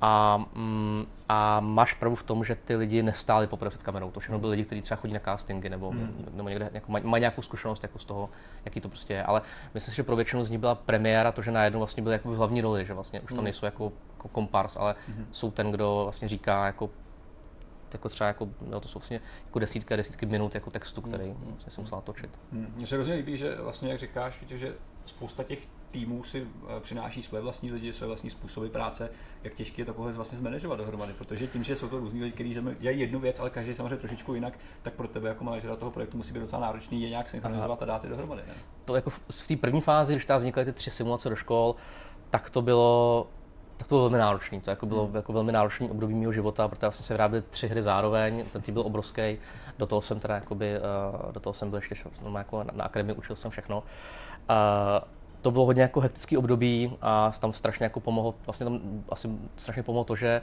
spousta těch týmů jakoby byla schopná se sama organizovat. Jo. Hmm. Třeba jako do, do různé míry to fungovalo, že vlastně třeba já jsem často jako nevěděl, co je programátoři a, a se jako bavil jenom s Kubou Gemnotem, s tím hlavním programátorem, a on jako sám vyručil za to, že tam někde jako na pozadí je tým, který jako funguje jak má. Jo. Uh, největší problém tam asi byl, a nakonec vlastně se to obrátilo v nějakou jako výhodu, největší problém asi byl ten, že různé části toho týmu jako mluvili úplně, jiným jazy, úplně jako jinýma jazykama, jo? Mm. že když se vyrábí čačová hra, tak je jako běžný, že máte grafiky a programátory a že jako spolu najdou nějakou řeč. A my tam do toho najednou třeba měli historiky nebo sociologii mm. nebo didaktiky, jo, který měli úplně jako jiný představy mm. a často jako, jako vlastně jiný jazyk, jo, že dost často jsem fungoval jako mediátor toho, aby vůbec jako ty lidi jako pochopili, co vlastně pro tu druhou stranu je důležitý mm. a mhm. co vlastně vytýká na tom tři konceptu. Jo. Mm. A to byla jako velmi cená zkušenost. No. Tak je to jako stává. Myslím, že to tím, tím se jako utužil při mnoha jako neformální setkání, kde jsme spolu jako prožili uh, jako roky. Hmm, hmm. A myslím si, že v začátku tam byla i třeba velká skepse těch historiků vůči vůbec médiu, že hmm. třeba spousta z nich hry nehrajou a měli pocit, jako jestli skutečně tohle je to médium pro jako zachycení nějakých historických událostí. Hmm. Když jako je to interaktivní, je tam spousta variant. Uh, vlastně to, že je nějaký konstrukt a nakonec vlastně si myslím, že těch, jakoby těch námitky, které už v tom začátku měli, tak té hře v důsledku hrozně pomohly, protože mm-hmm. jsme se jako snažili se jako sami jako obhájit, proč tam tahle věc má být, mm-hmm. proč prostě toho chceme a, a nakonec jsem s tím spokojený.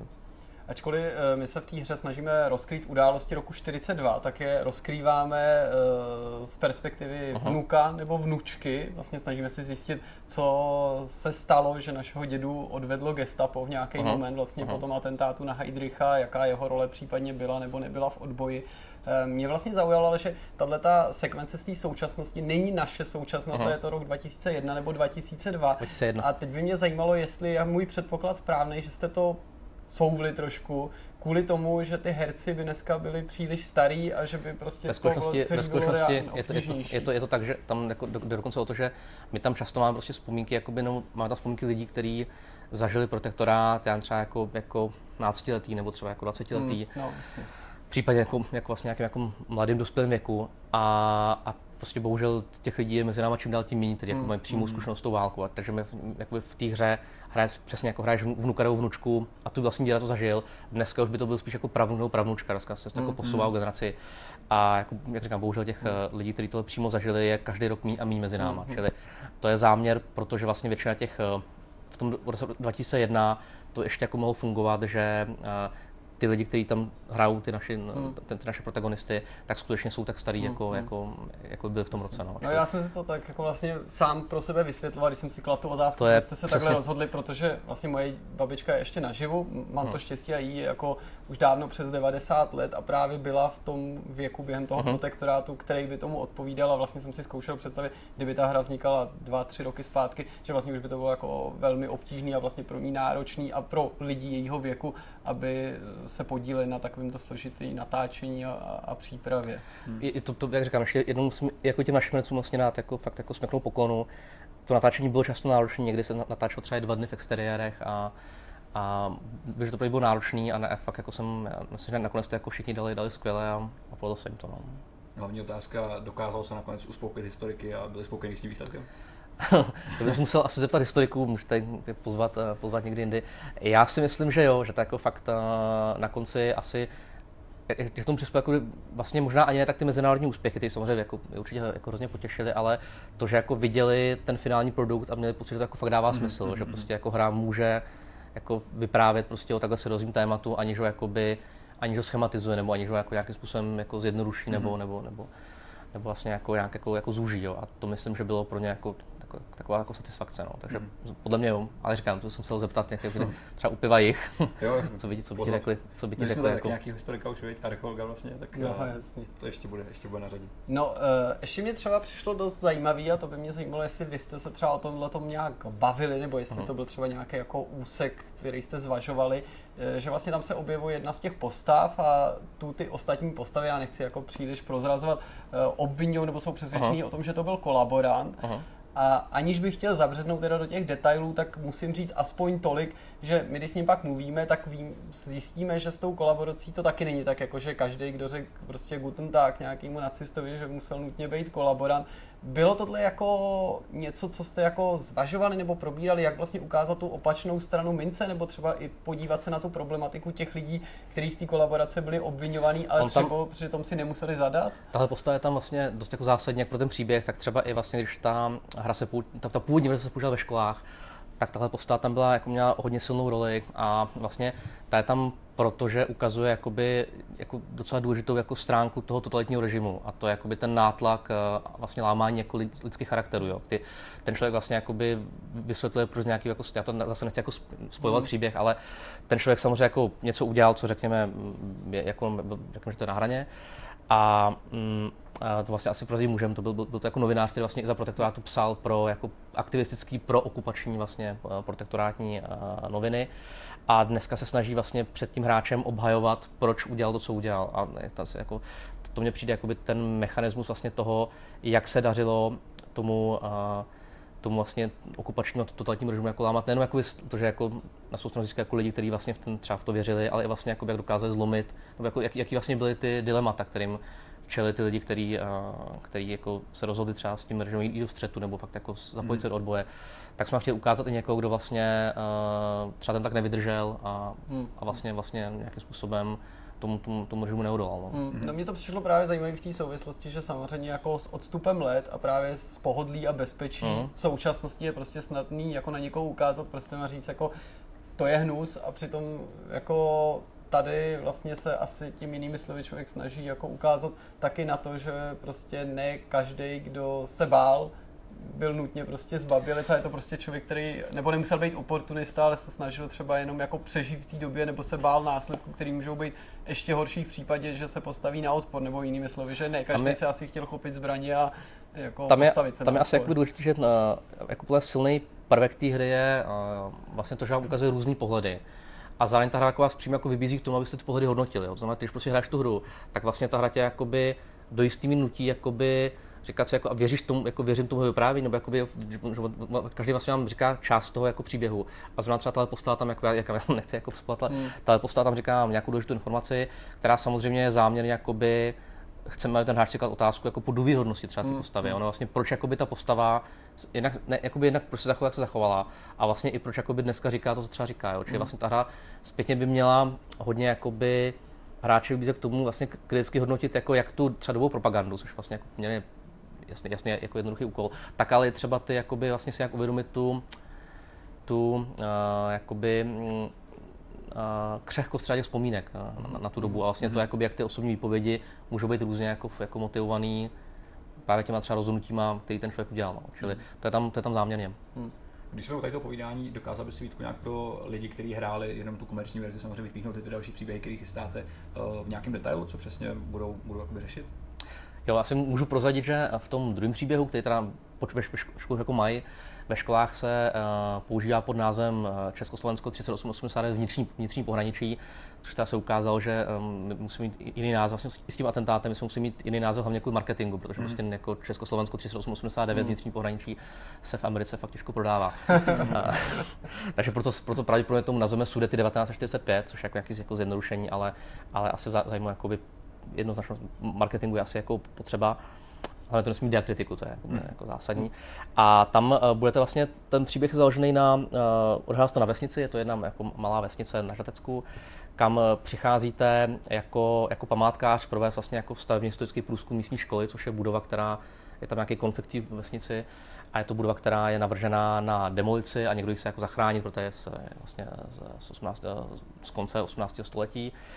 A vlastně v, nebudu prozrazovat víc, ale v té budově, zjistíte, že ta budova je jako velmi jako centrálně spjatá s životem té vesnice a zase jakoby s nějakým vaším vlast, jako minulostí vaší vlastní rodiny. Mm-hmm. A teď vlastně celá ta hra se odehrává ve vesnici, kde se procházíte jako různýma lidma a bavíte se o těch tématech, který ta hra otevírá, jak říkám, bude to samozřejmě odsun, bude to kolektivizace, čili vlastně i v, tam je důležité, že uh, ta hra se jakoby odehrává po sametové revoluci a i vlastně tam jakoby se bavíme přesně o třeba nějakém vracení majetku, nebo mm-hmm. o jakoby, třeba má tam jakoby nějaký spory vlastně v té vesnici z toho, že ve 48. třeba jakoby někdo, co by komunista, se účastnil toho, když někomu jinému uh, sebrali statek. Mm, mm. A do dneška jakoby je to téma v té vesnici, který se řeší, jo, což zase máme jako založené nějakých vzpomínkách a jako reálných no, příbězích, čili to, to bude tohle téma. A ta třetí, ta třetí hra, ta má zatím velmi jako pracovní název Exil 1953, ale mm. bude to právě Exil.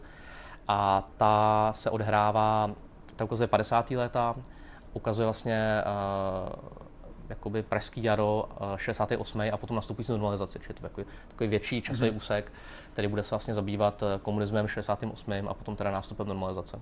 Tak jo, my vám se všema těma těma projektama, tobě i celému tvýmu týmu a všem lidem, kteří se na ně budou podílet, eh, přejeme hodně štěstí. Musím říct, že ty hry jsou fakt super. Doufám, že tohleto povídání i vás, eh, naše diváky, zlákalo a v případě, že jste o atentátu buď neslyšeli vůbec, anebo jste ho dosud nevyzkoušeli, tak eh, že to uděláte. Moc krát díky, víte, že jsi našel Díky. čas a takhle zajímavě nám o vašem projektu popovídal. No a my se přesuneme na další téma.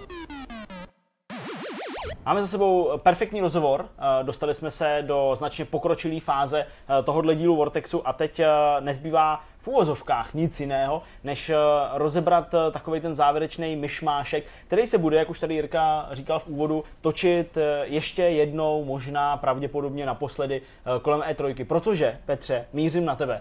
Ty jsi zůstal tady takhle z naší Vortexové výpravy tady doma v Praze, protože sám, sám možná to nebudu teď řešit, jestli jsi byl sám nebo nebyl, jestli jsi měl třeba děvče nějaký. Ale hele, Šepě. poslouchej, podstatný je to, že ty jsi tady zůstal, protože jsi pracoval. To by diváci měli vědět, že prostě jsi zaměstnaný muž, který opravdu hodně pracuje. Uh, práci. takže mám hned dvě otázky. Co jsi tady po dobu naší nepřítomnosti dělal? Nemyslím zrovna tady, ale jako myslím tady jsem nás, pořád, že tady v České republice každý den. Vy tu Kluci, nejsou, už jste vy tu tady. nejsou.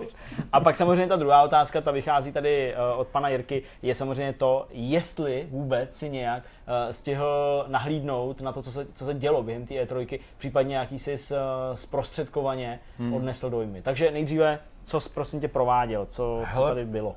Pracoval jsem reálně to, co dělám vlastně jako pravidelně všech sedm dní v týdnu, tak jsem nějak normálně fungoval, žádný speciální mod tady nebyl, uh, nicméně E3 jsem si víceméně užíval až do slechu, protože na většině konferencí jsem fakt nechtěl čekat. Uh, fakt jsem neměl sílu Tomu čekat do do rána, do tří, abych abych to ještě sledoval. To jsem zvládal Takových lidí potřebujeme právě co nejvíc, před dvouma. ty souhrny, že jo? Právě, právě. Ale takže jsem byl schopný dělat třeba před dvěma, třema rokama, teďka už to ani za to nestojí, popravdě. Jo. To už jenom skrz ty odhalení, všechny zásadní věci se vlastně ukázaly před eh, E3, jak jsem říkal, proč bych čekal třeba na eh, konferenci Bethesdy, když, když tam teda všechno oznámí, to, co už víme. Uh, takže jsem to vždycky vlastně přečet zprávy na novinky, vlastně, když jsem se probudil a první věc, co teda byla, když jsem ještě zalepený oči, že jsem čekal po telefonu, co se teda ukázalo. Jestli tam nebylo nějaký to překvapení, který jsem čekal, jak tam nebylo moc.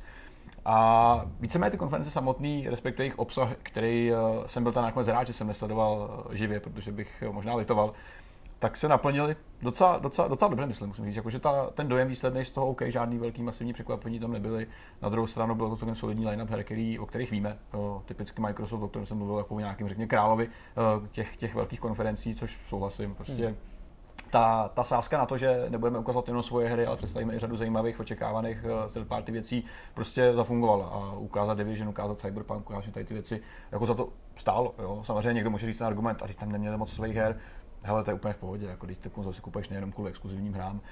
Uh, co třeba nechápu, že se pořád Microsoft obecně chlubí je Crackdown, což je věc, kterou bych použil už asi před třema rokama a vlastně No. úplně nevím, jako co, co reálně od toho ještě všichni čekají, jestli na to vůbec někdo ještě čeká. Co se ještě všechno stane po té konferenci, kdy vyjde najevo, že už ani ty původní Že už vlastně na tom ani peníze nedělají, a ani podobně, původní že? jako Takže- designer, že na tom Přesně, nedělá a ty- že takže- plány a těch, na ten cloud, už cloudová taky asi technologie vzali tam úplně zřejmě odešla někam do Epiku, kam odešli oni, že jo, ty vývojáři. Prostě proč? Proč to ještě jako pořád držet naživo? Očividně to v nějaké fázi asi existuje, v jaký těžko říct. Tak já to hrál loni a vypadalo to hrozně, ale jako, no, a- ale, ale letos, ale, Letos to ani ale, letos to dělá to bylo- jiný tým zase, No, víš. ale to, to, to, fakt bylo nejpodobnější, že by si řekl, smutný, OK, tak ta hra smutný. se odložila, ale zase ji jako ukážou, nebo ale to, že přesně loni si ji zde někomu Hmm. vyzkoušet, ale to si ji nemohl ani vyzkoušet. tak nebyla, to už v tak to už je kombinaci s smutný, těma odkladama a těma všema informacemi jako zní fakt nápadně. A Hmm. upřímně řečeno, nic proti týmu Sumo Digital, který to teďka má na povel vlastně celý. Hmm, ale to jsou jako lidi, kteří v posledních letech jenom vypomáhají Jo. a případně dědí jako nějaký nechtěný děti, jako je kromě tohohle třeba Dead Island. No. Jasně. Jo, poslední, který prostě měl původně dělat Techland, pak skončil u Jägeru, toho tomu to málem zlomilo vás, ty spory s, s Deep Silverem a teďka ho má Sumo. A jako ono to Sumo ani není bůh jak velký, jo. to jsou, hmm. připomínám vývář her, jako by byl třeba ten Snake Pass, takových jako slušných, Jo, jo, jako jo. mezi 3Ačkovou a menší produkcí, hodně vypomáhali třeba taky Hmm. Microsoftu s Forzou, různý porty, z Disney Infinity, na tom se taky podíleli, ale zase vždycky jako třetí, takový čtvrtý to, tým. Takový to otoční divadlo, víš jak vždycky, že prostě tady mají jednu, tady mají druhou, vždycky se to každou, každou lichou hodinu se to otočí. A... No a teďka prostě jako Crackdown prostě napovel a Ne, navíc úplně- tím, že z toho odešel fakt ten hlavní designer, ten Jones, mm. který navíc stál za původním GTAčkem Mm. a díky kterému ten první Crackdown byl tak super a díky bez, nebo bez nějž byl ten druhý tak naprt, protože přesně dvojku to už zase dělali jiní vývojáři a to na té trojice mělo být hlavně to super, že se Jasně. vrací jako ty originální autoři, tak To teda je, jako to, fakt to je přesně ono. No. Současně pro mě highlight, ještě, pardon, ještě navíc, highlight té Microsoftové konference určitě Forza, protože.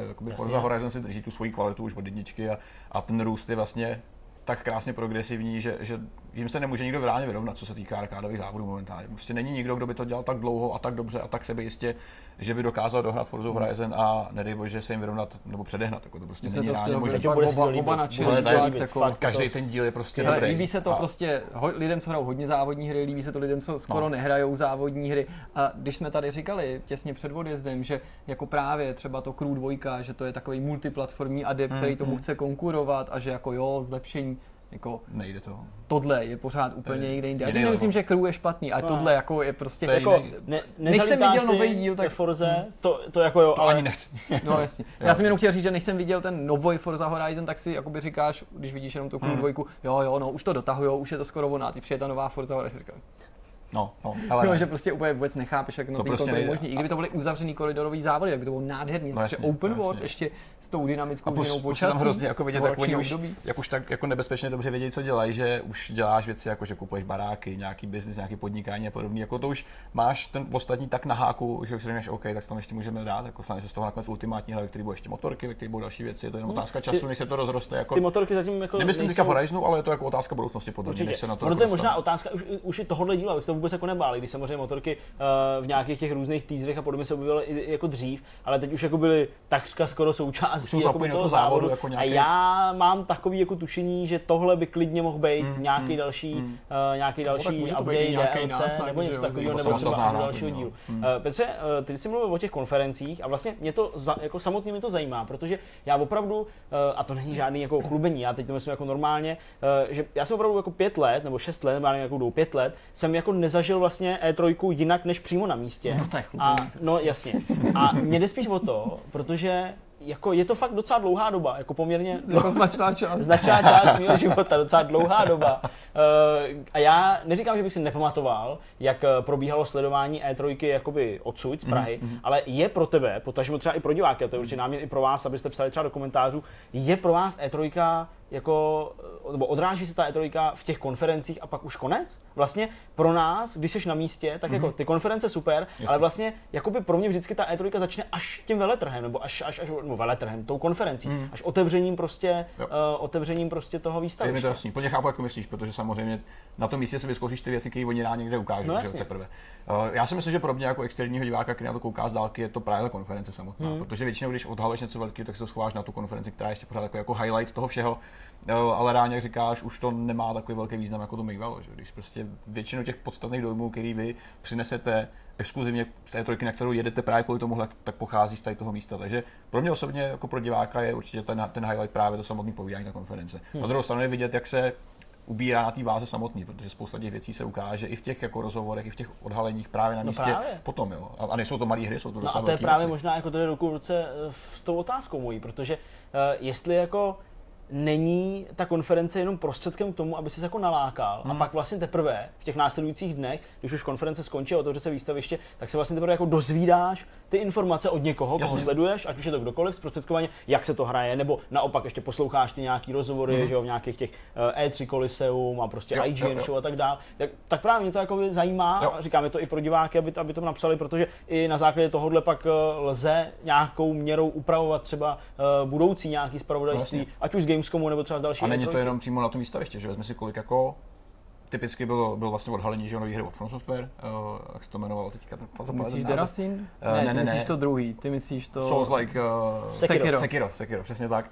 Tak vlastně nejvíc detailů vyplynulo z nějakých dodatečných rozhovorů od lidí, který tady ta série jakoby reálně zajímá, který jsou jako takový ty, ty, ty fanoušci, který se ptají na ty věci, které zajímají ty samotný, uh, ty samotný hráče, takže v tomhle ohledu to má určitě pro tady ten typ lidí větší význam než, než samotná konference, která samozřejmě se slouží jako jako stage pro velké hry, jako Last of Us a podobné věci, které se tam prostě střihnou svých eh, 10 minut hratelnosti a všichni si z toho sednou samozřejmě na zadek. Jo. A pak stačí taková malá věc, kterou já jsem třeba úplně nepochopil, jako je ten mini teaser nového Elder Scrolls. Já sám jsem fanoušek Elder Scrolls her, jsem fanoušek Falloutu a obecně všeho, co dělá Bethesda. Nicméně přišlo mi úsměvný, kolik radosti vlastně vyvolala ta, ta skutečnost toho, že se objevilo logo 6. Elder Scrolls, protože jako hele, kdyby neoznámil nic, tak se ví, že se na té hře pracuje. To je prostě jako, jasně. to je, na takových hrách se pracuje prostě 8 let v kuse reálně. Uh, ukázalo se, vlastně oni, oni jako přiznali skutečnost, že na tom začnou pracovat do nějaké jako produkční fáze. No, oni a že ta hra jako next gen. next gen, což jsme bavíme se třeba 3-4 roky, než se něco Určitě. reálně stane. A mě překvapilo, kolik lidí jako vlastně probudila ta myšlenka toho, že taková hra vůbec existuje. Samozřejmě, že existuje, jsme jako Jo, jako o tom taky se ví. A vlastně že- mi to jako, nechci, že to jako, něco jsem vlastně neudělal reálně to oznámení. Jo, jakože člověk prostě interně počítá s tím, že na tady těch velkých titulech se pracuje a je to taková trošku samozřejmost, protože nedokážu představit, že by, že by, že by Bethesda zastavila tu mašinérii, že by zastavili prostě řekli si Elder No, oni totiž tyhle ty teasery společně s tou sci-fi věcí, což je Star, ne Link, Star, ale Link, Star, ne, to ale- Stargate, ne, No, ty jo, teď jsme úplně blbí, ale úplně mimo taky. no, teďka. ale... něco Star, protože je to trošku takový generický název, omlouvám se, No. no. ale to se to opravdu teďka hodně mi jako plete s tím, tím Starlinkem, to to Ubisoft, tím, že je to jiná Star věc. Eh, Chci jenom říct, že ty oba teasery jsou ušitý podle velice podobného mustru Hmm. a oba ukazují z té hry neexistující asi, nebo téměř neexistující, příliš málo na to, aby to bylo takový to fakt jako super překvapení No, na závěr. Já vím, že přesně to, co ty říkáš, fanoušci byli nadšený a byli jsme i nadšený, že tady vidíme po letech, letech, letech nový skutečný Mm. velký IP, ale přesně jedním dechem dodali, jo, to je hudba prostě nějaký vzdálený budoucnosti a Jo, to byl ekvivalent, tam to, za- tohle byl let nad krajinou s logem, tohle bylo logo přiletu vesmír. nad vesmírem. No, prostě z těch, z, těch, z těch her si opravdu neviděl jako lauter No. nic, takže pro mě je hrozně obtížný se pro takový tituly natknout. Samozřejmě jsem rád, že tam ta informace zazněla, z druhé strany mi trochu přišlo, že Bethesda to tam dává i z toho důvodu, že měla nějaký úniky, něco prozradila sama, Už je to dlouho, už to Uni- trvá Rage uniklo, že jo, sama prozradila Fallout, prostě novej, čili najednou to vypadalo, že by na té konferenci těch Hmm. překvapení bylo málo, tak chtěli to vygradovat a tím to ukončit. Já jako, teda ale musím říct jednu věc, že uh, asi teda, no, ty seš fanoušek, ale nevím, jestli celý série Elder Scrolls, nebo jenom jako se to dá nějak vzít na Skyrim, části, řekněme. protože přece jenom opravdu v tom si strávil spousty hodin, takže ti to jako nechci upírat, ale takový ty jako opravdu fanoušci, takový ty jako až místo takový ty nepříjemný fanoušci, kteří jako jsou určitě. opravdu pintlich a když někdo řekne něco trochu jinak, tak Hmm. už odsuzují ty lidi určitě, víte, uh, nebo znáte určitě nějaký takovýhle uh, kámoše třeba, tak uh, oni na tom Redditu, který fakt poslední dobou já si hrozně jako často, mi to přijde jako fakt skvělý místo jako takových různých eh, spekulací, zpráv a podobně, tak najednou jako začali pátrat z toho, z toho to krátkého jo, kde to je, jako kde to já to je, si všim, jo, kde se to samozřejmě. nachází, To se jako jo, nabízí, jaký- ale je to chápu, boží, že to je jako to dělat. to Já je vím, že to i jako Bethesda s tím počítá, že Určitě. jako eh, na tom je ta, tam ta, ten marketing jakoby, taky no. jako postavený, Mm. aby ty lidi právě pátrali a měli možnost to třeba vypátrat z nějakých indicí. To je běžný, i vím, že to je velká věc, ale já se přikláním k tomu. Petrovu názoru v tomhle smyslu, jakože neříkám, že se to ukázalo, já jsem byl otrávený, to samozřejmě ani náhodou, jsem rád, že tady to definitivní potvrzení je, ale Prostě já jsem to bral jako taky přesně naprosto samozřejmou věc, že na tom dělají. Vůbec jsem jako o tom ani stínem nepochyboval, čili je to pro mě jako něco jako u toho Duma, u toho jsem měl velmi podobný pocity. Oni zase to vykecali, jo, těma, t- t- samotný lidi z Bethesdy, jo, nemluvím no. o nějakých únicích, jo, Heinz prostě Heinz takový ty, jako prostě no. peklo na zemi a Jo, všechny jo, ty, jo. takže ačkoliv tady jim to jako nelíklo, ani teda to, to nebyl případ jako toho Falloutu, tak tam bylo tolik náznaků, že pak se to objeví a měl jsem radost. Tady Jo. jsem samozřejmě aspoň něco trošku viděl, i když furt to nebylo nic pořádně velkého, ale Hmm. je prostě obtížný natchnout se opakovaně. Paradoxně, ačkoliv je to smutný, jsem měl právě radost pár měsíců zpátky větší z toho tweetu, který mi vlastně přesvědčil, že tam Duma uvidím, než když pravda. pak jsem ho tam uviděl. Ale to jako Hmm. Je hrozně individuální. Tím Jako neznamená, mě- že to je udělané špatně, jenom na mě to třeba takhle Jasně. působí. Pro mě jakoby to logo letící nad, eh, jako nad krajinou by, jako není vůbec žádný překvapení. Úplně stejně jako by nebylo, kdyby, ale to se jako nestane z několika různých důvodů, kdyby na nějaký konferenci uh, ukázali jako logo GTA 6. No, jasně. to je pro mě úplně jako jasný. A vím, že by tam bylo zase spousta lidí, kteří jako wow, GTA 6 prostě, ale Jo, jako, jo. přesně tak, takže Next Gen GTA a Next Gen, uh, Next Gen další Elder Scrolls a další věci, uh, to je jasný. To no. byla nicméně jakoby E3 z bojí strany. A něco tě jakoby překvapilo, jako Ne, příjemně, nebo ne, takový? Reálně nebo nic, nějaký? ale, to je daný ne- ani ne tak jako tím stavem, jako spíš mým nějakým asi přepracováním a únavou z těch her a ze všeho. Já myslím, že jako jestli prostě si tam třeba se- objevil v tom průběhu No, ale něco. Hele, já třeba vím, že než to začalo, tak se třeba objevilo několik her, jejichž výváři a vydavatelé se zřejmě báli, že v tom masakru těch oznámení zaniknou. A třeba ta novinka od Dontnodu, který prostě ještě ani nevydal, nebo sotva vydal Vampira, ještě ani nevydal Life is Strange 2, Hmm. tak tam představil ten něco Mirror, jak se to jmenuje, Twin Mirror. Ten, jo. Jo, jo. A to mi třeba přišlo jako super, to mi udělalo jako no. radost. Hmm. Hele, Tak nic prostě něco asi- takového tam neměl. Asi reálně jsem nic moc takového nezaznamenal. Jo. Pro mě je prostě největší nebo nepozitivnější část toho, že jsme se ujistili v tom, že všechny ty dobré hry, které mají vycházet, tak ještě výjdou. Uh, což je přesně Forza a všechny podobné tituly. To mi stačí, já jako nepotřebuji úplně překvapení k tomu, abych se natchnul a, a zjistil, že mám zase jako rád hry. To ne. Já si chci se držet svůj jako standard, který mě jako utěšuje v tom, že, že pořád pokračuje a že není přerušený a v tomhle tom ohledu jsem spokojený ze všeho nejvíc. Nicméně, kluci, mě by zajímala uh, ta vaše část té trojky. Vy jste tady odvedli dost jako masivní práci, s tím se shodnu tady s divákama, že jste připravili řadu uh, vlastně krásných videí parádního servisu pro, pro každého, to sleduje z dálky. Nicméně tady je řada věcí, které vy zažíváte vlastně v LA na tom denním pořádku, které už nejsou zdokumentované. Přesně odkaz takový ty funky věcí, které zažívají lidi, kteří se vrátí a říkají, ty vole, my jsme zažili tady to, takový bizár a podobně. Stalo se vám něco, něco srandovního, co byste ještě jako nezdíleli s divákama, co byste se tady podělili? Tady už padly takový narážky, že se koukám na Jirku, Jirko, protože, povídej. Já nevím, protože jako už já- něco máš. Jako mě napadají dvě věci, ta jedna ta je spíš taková jako zajímavá, to není nějak zvlášť jako bizarní, nebo že, že mě to potěšilo, že v rámci té výstavy samotný toho veletrhu E3 v jedné z těch výstavních hal bylo muzeum konzolí nebo obecně starých herních systémů i počítačů a mohl si se ošahat a vyzkoušet ty hry.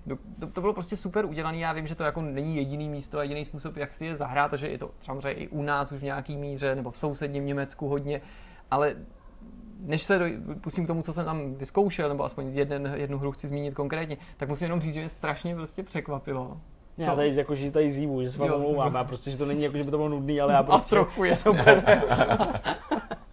že prostě ty věci tam byly úplně volně daný. Nikdo to jakoby nehlídá. A tam nejde o to, že by to někdo měl ukrást nutně, ale třeba i jako, že se nikdo nebojí, že to poškodí. No, že některé ty právě. konzole byly fakt docela vzácný, ty tituly na to taky. Nejen, že si všechno mohl zahrát, ale ty si mohl tu hru vyndat, dát si tam jinou a takový. Hmm. A prostě i vidíš, jak ty lidi se k tomu chovají. Takže to není jenom o naivitě těch pořadatelů nebo toho, kdo to tam zapůjčil, což bylo právě nějaký muzeum videoherní, ale vlastně i vidíš, že toho nikdo nezneužívá. A Hmm, úplně jsem to je jako byl fajn. potěšený tou kulturou a jako nevím, jestli je to daný tou Amerikou, nebo jestli by to tady Hmm. bylo stejný, jestli je to hráčema, nebo tím typem lidí, co tam chodí, Hmm. ale to, to jsem si fakt jako, užil jsem chvíli ty lidi sledoval a říkal jsem si, to, to je fakt super, jako, že o nějakým kradení nemůže být vůbec ani náznak, ale jak všichni s tím zacházeli pomalu v rukavičkách a přitom nikdo nemusel hlídat. Jo, nekoukal nikdo přes rameno a oni všichni na to Hmm. dávali pozor a přitom si fakt mohl to zapnout, vypnout, přehodit, prohlížet no, si to je- to, multiplayer vyzkoušet, takže já jsem tam hrál, prostě na to jsme si tady teďka vzpomněli před natáčením třeba toho E.T.ho, eh, známého též to sobě Zakopaný. nejhorší hru všech, všech dob, která podle té legendy byla pohřbená, nebo její kopie nesčetný v Novém Mexiku, pak Hmm. se i skrz ten dokument, který myslím financoval, spolufinancoval Microsoft, zjistil, že tam opravdu jsou a vypátrali se ty kopie. Tak eh, já jsem samozřejmě to hrál někdy v minulosti jako v emulátoru nebo to, ale tohle byl jako, jako hezký moment, kdy jsem to fakt zahrál jako v té autentické podobě a pak i Honza Konfreš to tam jako různě zkoušel, ten se tam, tam snažil jako přijít na zub a musím říct, že ta hra je jako, jako Je fakt špatná? fakt opravdu, jako, pardon, já jsem si opravdu jako vysrala, jo, jako úplně strašně, že já znám jakoby ten příběh, ten dokument o té hře je hrozně dobrý, takže já jsem neposměl tomu jako programátorovi, který to udělal asi za týden a vůbec jako jako, jo, chápu prostě všechny ty, ty a jako, to je jako děsná hra, jo, jakože to fakt jako, příkladně, asi to není nejhorší hra všech dob, ale ve smyslu takovýhle známosti a, a licence, ten, jako ten panák si tam dělá, co chceš, prostě padáš furt do té jámy, pak přijde agent, někam tě odvede do toho panteonu, což má být asi vězení, nebo no prostě šílený. Ale skutečně bizarní zážitek se odehrál až v momentě, kdy jsme se rozdělili, naše skupina po skončení E3. A my jsme se chystali s Honzou domů a jak říkal Zdeněk, ten tam měl ještě jako pobyt, že se tam jako rekreoval. A bylo to už ten den, kdy my jsme odlítali a zároveň jsme opouštěli to místo, kde jsme bydleli, takže ještě ráno jsme spolu podnikli cestu, že my jsme jeli na letiště s tím, že si tam necháme zavazadla a Zdeněk se odpojil a ten právě bydlel někde v hotelu pár nocí u, u, u toho letiště. To už samo o sobě bylo vtipný, to, že my jsme jeli na to letiště, aby jsme se tam uschovali zavazadla, aby jsme se s nimi netahali po městě, jak jsme absolvovali tuhle dlouhou cestu na Češ na letišti, nám řekli, jako, jestli jsme se nezbláznili, že samozřejmě tam si zavazadla nikde uschovat nemůžeme, že protože teroristi, takže to, to jako Tady nejde. nejseš z Evropy zvyklý, že tyhle věci No, tam fungují. Posléze jsem takhle podobně narazil, jako když jsem si chtěl tam koupit eh, známku a poslat pohled, protože samozřejmě teroristi, takže tam nemůže být uh, poštovní, možná tenoristi. poštovní jako schránka, to jako neexistuje. Ještě na mě koukali, jako jestli jsem se nezbláznil, takže já jsem samozřejmě pohled z Kalifornie posílal klasicky jako z Londýna, že jo, kde nejenže je poštovní schránka, tam jenom mají jako poštovní úřad přímo na letišti. Takže... A uschovna. A úschovna samozřejmě. A jinak pak jsme zjistili, když jsme se tahli s těma zavazlama zpátky do centra, my jsme se jeli podívat zase do toho Science Centra, kde jsem byl i se Zdeňkem, že jsem říkal, hele, nemáme tak moc času, ani 3-4 hodinky, pojďme se podívat do toho Science Centra, protože tam je raketoplán Challenger, Hmm. celý to muzeum je zadarmo s výjimkou. Endeavour. s- No jo, Je to to to mohl být Challenger, Challenger který se rozbil v explodoval. 86. A to většinou nemám jako problémy tohle jako- poznat jednotlivé raketoplány. realitě díky, check tady. díky. Takže na Challengeru jsme nebyli, ten jsme neviděli. Viděli jsme jenom Endeavour.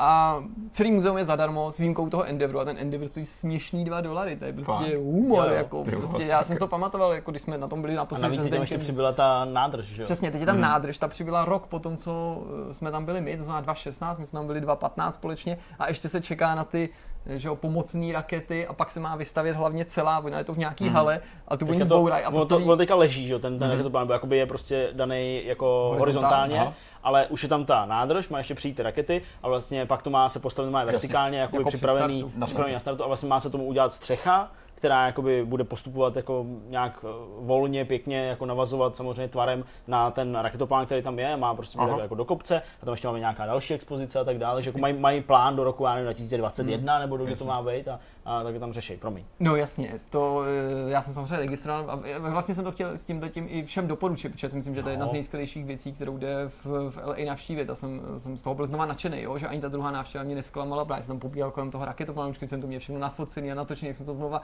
fotil a točil, shodou okolností si mě tam odchyt někdo z toho muze a říkal, co raketoplán, super, určitě tam jsou na to fakt strašně pišný. Co? Až se mi to líbí, že to je takový nepřehrávaný. Já jsem říkal, no jako je to super, já to mám hrozně rád, zase jsem tam vyprávěl někomu, že jsem byl ve Špajeru v Německu na tom Buranu, ale to, že prostě není ten autentický raketoplán, že to je prostě, jak se stavěly ty makety a to, a že to je něco podobného, jako byla ta Enterprise, že to samozřejmě nebylo přímo v tom vesmíru, a že už jsem tam byl a že zase, a že se mi to Na líbí. vesmíru a stavil Byl jsem, já byl Enterprise. jsem přesně, byl jsem ve vesmíru a oni jasně rozumíme, kapitán. Pak posílají na tu nádrž, tu nádrž si musíš prohlídnout, ta je prostě úplně nová, když tady byl, no tak ta tady nebyla, ta je prostě tady teprve dva roky nebo takhle, tak to bylo takový jako hezký.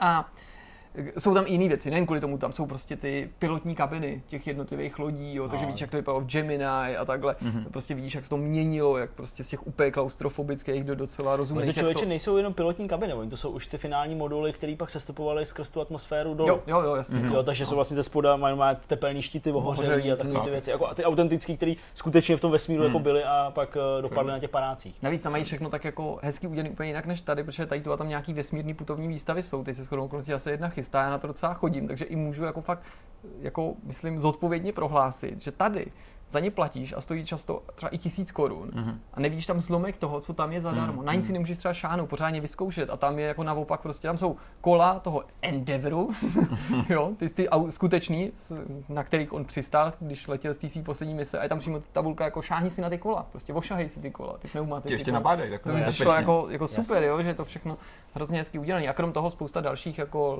nejen leteckých věcí, protože je to i o přírodě a Hmm. o No nějakých nicméně Jirko, o tomhle jsem živlech. vůbec nechtěl. No ne, ale ještě jsem chtěl zmínit, tam chci SR-71 Blackbird, respektive ten AR, že jo, ten Je je tam. CIA dvoumístný venku, prostě krásný, někde to mám na Twitteru vyfocený. No a pak jsme teda jako šli tam odsaď. Furt jsme táhli ty blbý kufry, protože ani tam není ta pitomá úschovna, prostě to zřejmě prostě úschovny Teroristi. mět, teroristi.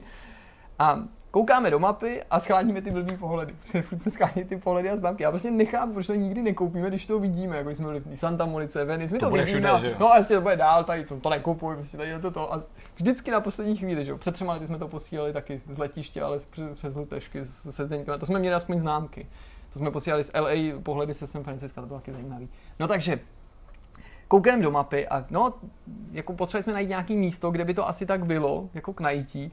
No a když koukáš do té mapy, prostě to tak asi bude v té Americe všude, nebo v každém tom velkém městě, jak se ti zdá, no tak tady to bude za tím rohem. A to si myslíš, jako, že jsi tam tak jako za 10 minut, jsme šli nevím, hodinu a půl někam, prostě v té výhni, jo. Jo. A pak se nám nechtělo přesně sebou ty kufry a teď jako už jsme pochopili cestou, že jako jsme to nějak špatně odhadli, teď vidíš, jak ty bloky, jak se to na té mapě vůbec neposunuje, ale vlastně už se nechceš jako vrátit. No až jsme došli někam, jako, kde to vypadalo jako Prostě takový ten jdou. čtvrti, prostě, který zabírají při těch policejních honíčkách a tak. Ty stany A zrovna jsem jako říkal jako uh, Honzovi, hele, tady to vypadá skoro, jak říkal Lukáš Hruška, jako z Conquestu, že jo, taková ta čtvrť, kde se furt střílí, teď najednou objevil se nad náma helikoptéra, ta policejní a začala furt kroužit do nekonečna, nevím, prostě celou tu dobu, co jsme šli, furt kroužila nad nějakým místem, že očividně něco sledovali, jako nevím, nějaký pozemek nebo někoho, tak jsem říkal, no, tak tady je to jako docela jako zajímavý, nebo to, no teď už bylo jasný, že pohledy neseženem, že to jako to se asi úplně pomátli, že jako tam teda opravdu pohledy nemají, takže by to chtělo aspoň Wi-Fi, prostě, protože v tu chvíli jsme neměli internet, jo, neměli jsme, ne, nechtěli jsme použít v mobilu, jsme šetřili, že? jsme se málem prošetřili do, do, do větších problémů. No a teď jako jsme byli navyklí, že v každém tom fast foodu ta wi je, ta, ta veřejná a i ten, že dosahuje, tak jsme jich pár obešli, protože ty tam byly a jako vypadaly jako trošku jak z cesty do Ameriky, jo, to, mm-hmm. fakt jako ni, nic moc, jo. Takže prostě a teď v žádným nebyla. Ani z těch jako řetězců, kde no bejvá, jako ten Carl's Junior a to nikde, až teda jako McDonaldu jsme uspěli, tak jsem to tam před dveřma jako lovil, teď jsem se nemohl posunout, teď už jsem měl objednaný ten Uber a nemohl jsem jít jako pryč, protože bych zase ten signál ztratil. No a najednou přišli nějaký tři statní nubijci, převlečený buď za bezdomovce, nebo to má jako známka jejich gengu, nebo to byli bezdomovci, on se to fakt jako nepozná. Já tam stojím, ten debílek Evropan, že jo, bílej prostě s těma kufříčkama, prostě ten, ten druhý magor vedle mě, prostě ten Honza, že jo, tam prostě, a oni přišli. Víš, a prostě šli si to, to, toho exotického běláska jako prohlídnout, jo. Snowflakea. Omrknout se to tam přišlo a přišel jako Honza. "E, Já si tady, tady sejdu dolů, jo. prostě něco jako, že já se tady půjdu podívat a odjel, nechal tam s ním a vzal si ten kufřík a prostě odjel někam pryč a tam musel být na tom internetu. Jsem si říkal, tak teď nemůžu jako odejít, že to ještě vydráždí, že jako někam jdeme. A opět jsem si říkal, tak doufám, že mi jako nic nebudou říkat, že jo, protože když, jim něco, když mi něco řeknou, tak v podstatě cokoliv, co odpovím, bude špatně, včetně toho, když řeknu, že třeba nerozumím, protože to je vydráždí úplně nejvíc, Jo, že, jo, že tady je nějak prostě zase nějaký Cizák. rozsah, že jo, prostě tady se courá. No jako nic, pak se jako naštěstí nic nestalo a jako fakt beru to s humorem, ale uh, jako o nic nešlo, ni- nikdo nám nevyhrožoval nebo to, ale jako to byl takový jako první moment, kdy jsem se fakt cítil jako v tom LA jako opravdu nepříjemně nebo v takovém Hmm. lehkém ohrožení, o kterém často nám někdo říkal ze známých, nebo když se dívali, že jezdíme MHDčkem, nebo kde to bydlíte, to je strašná čtvrť, Jo, a tam jo, se nedávno střílo, tak jsem to nikdy jakoby tak nepocitoval, Hmm. nebo jako nespochybnil jsem to, ale říkal jsem, že hele, mě to tak jako nepřijde, samozřejmě všude jsou ty bezděláci, což je nepříjemný, je všude překračují, oni se na tebe, jako po tobě něco chtějí, nebo na tebe pořvávají, že jsi kunda a podobně. A, ale jako toho si nemusíš všímat. Ale tady jako prvně jsem říkal, hm, tak to je jako docela blbý, protože jsem v tu chvíli fakt přemýšlel o tom, jako, že jako, kdyby mi třeba jako chtěli odebrat ten telefon s těma kuframa, Tak takže se tam udělají. jako tak to udělají a já tam ani nedovolám pomoci, protože i ten McDonald byl takový jako, já jsem byl vně a že tam jako nikde nikdo, jo, bylo ti tak jako jasný, že Tam se asi nedokřičí. tak jako jsem si říkal, tak tam už nepůjdu, tam, tam už nechci, že příště se budu držet těch jako hlavních ulic zřejmě do Pěkný, budoucna. pěkný. No tak to je, to je moje taková jako veselá historka. A Zdeňko, co ty jsi zažil? Ale jako já nevím, já jsem ani jako nic extra, nic extra jako takhle jako špatného Nikdo tě A to, nezažil. neřekl, ne, no, to no. nebylo Nikdo špatný. mě, nikdo mě jako, nikdo mě jako nějakým způsobem neohrožoval, nebo jsem nikomu asi nevadil a nepřekážel. Já jsem si zažil takový jako jenom věci, my jsme prostě jeli do Yosemiteckého parku, národního, když jsem jako na kraji, ne úplně nějak extra dovnitř a co bylo vtipný, tak tam prostě je jako zimní středisko. Že? Mhm. Tam prostě má jako se v Kalifornii dá normálně lyžovat, to prostě jako jsou tam hory, normálně jezdíš prostě tři a půl, já nevím, kilometru, no to Mhm. asi ne, ale nějaký dva kilometry ve vzduchu od moře, jo, takže už tam je normálně jako zima, kosa všechno. A bylo to hrozně vtipný, protože to je jako taková jako rakouská vesnička, zasazená prostě, ale v takovým, takovým americkým podání, Jo, jo. jo, zasazená prostě do nějakých takových jako hor. My jsme bydleli v penzionu, který se jmenuje Alpenhof, Jo, takže prostě Typicky americký A typicky prostě. americký, přesně tak, takže samozřejmě po chodbě tam jako z repráku něco jodlovalo, že jo, prostě, protože to je jako typický, jo, přesně, zatímco tam jsme drželi v ruce Starbucks a já nevím co prostě, takže to bylo takový spíš jako bizarní, ale co bylo fajn, a lidi se na to i jako by vlastně ptali několikrát, že jo, jestli jako zůstávám v Americe, protože jsme byli s Jirkou, že jo, před těma třeba rokama, tak jsme tam zůstávali nějakých těch pár dní, jeli jsme, jeli jsme do toho San Francisca právě přes ty Yosemite a přes údolí, eh, přes údolí smrti a měli jsme toho Mustanga bílého, že jo, a tak prostě eh, bylo takový jako fajn. Tak- Svatební. svatebního takového vlastně, protože ano, jak už jsme říkali Novomanželé. mnohokrát, ano, my jsme byli novomanželé vždycky ve všech těch, ve všech těch prostě motelech, že jo, nebo motorestech, nebo co to bylo, Jo, jo. tak tam vždycky, ale je tam jako, jako jedna postel jenom, jako, to, tam nejsou dvě. No, tak no, jo, to je chápu, já jsem, wow, takže, takže jako, to jsme si zažili s Jirkou, tentokrát teda jsem tam měl jako partnerku, takže to bylo v pohodě. Všem se všichni divili se, že jo, proč Že jeli se jako Ten stejný, že jo, tam byl před třema rokama. Mimochodem v Beaty jsme byli taky, jo, projížděli jsme, protože jsme se vraceli, a vraceli jakoby z té Nezapomeň, že jak jsme tam zjistili před třema lety, že se to nakonec baby. Jo, Barry. No, každopádně, uh, abych sem došel k tomu, co chci říct, tak jsme měli Dodge Challengera. Nikoli, nikoli Mustanga. Já os- osmívá se aspoň doufám. Hele, myslím, že to byl minimálně osmiválec, ale celou dobu to bylo na čtyři, i když to samozřejmě ukazovalo ten, ten palubní Hmm. počítaček, že když jsem to přišla, tak ono se to jakoby po těch pár vteřinách probudí, no, vteřinách, pro, po vteřince se to probudí, Šetříš, musíš jo, přesně jako, ale musím říct, že vlastně mě to bavilo víc než ten Mustang. Hmm. Eh, V tom ohledu, že je to taková jako jako méně luxusní Hmm. záležitost, taková jako, i když je samozřejmě prošpikovaná elektronikou, tak mi to jako přišlo takový jako víc jako Hrubší, analogový, no, trošičku, no. jo, víc takový jako hrubší, než eh, takový ten hladoučkej prostě Mustang, který jako taky je silný, ale jako Hmm. tak jako hezky jede. Tohle to prostě, když si jako přišla, tak, se, tak se to, na, jo, tak se to prostě hejbe, jo, je to prostě fakt je to vtipný. A hrozně jsem si to užil, jako strašně Aha. moc jsem si to užil. Uh, samozřejmě ten provoz eh, v Kalifornii a pak když se blížíš, že jo, zpátky třeba k tomu LA, tak je jako napad, to je prostě strašný, ty osmiproudý dálnice, kde oni neumějí řídit vůbec, že jo, takže prostě ty jedeš, já nevím, ve, ve, v nějakým čtvrtým pruhu jedeš osmi, jo, jedeš prostě rychlejš než ten před tebou, tak vyjdeš teda do toho levého pruhu, jo, on začne zrychlovat, tak ti zmizí, no tak teda zase tady zpátky, co zajíždí zpátky, tak, tak vedle tebe někdo z toho, z toho pravého do tvýho pruhu najíždí, za ním už někdo speeduje 80, tam jede kamion, teď se předjíždějí, stojí, jo, prostě úplně jako, oni fakt neumějí řídit, je to fakt strašný, opravdu jako fakt strašný. A čím více dostáváš do toho města, tím je to ještě horší, Hmm. protože každý se tam chce dostat a troubě. Krásná. E3 LA. No. Nicméně, Tím kluci, už je čas, ukončil, už je čas, už musíme jít domů, už to protahujeme, tady jsme, sice jsme skáželi první, dva, první dvě části a napále to na konci, je tradiční, jak to hezky umíme. Všichni jsme ospali, zde tady jsme před natáčením a budu spát Ah. už, už teďka po něm přesně. Nicméně rád jsem vás viděl zase po další době, bylo jako příjemný se tady dát jako týden pauzu a, a, a, a po, jako oddechnout si trošičku. Jsme si dali víc než týden pauzu. Fakt, no, týden to Spíš byl- tři možná. Možná tři? tři no. Protože dva to byly, jak jsme tady reálně ne, nebyli ne. a to jsme si Pravda. měli ten Prostě pauzičku a Prostě prostě pauza. zpátky. Je to tak. Naší no.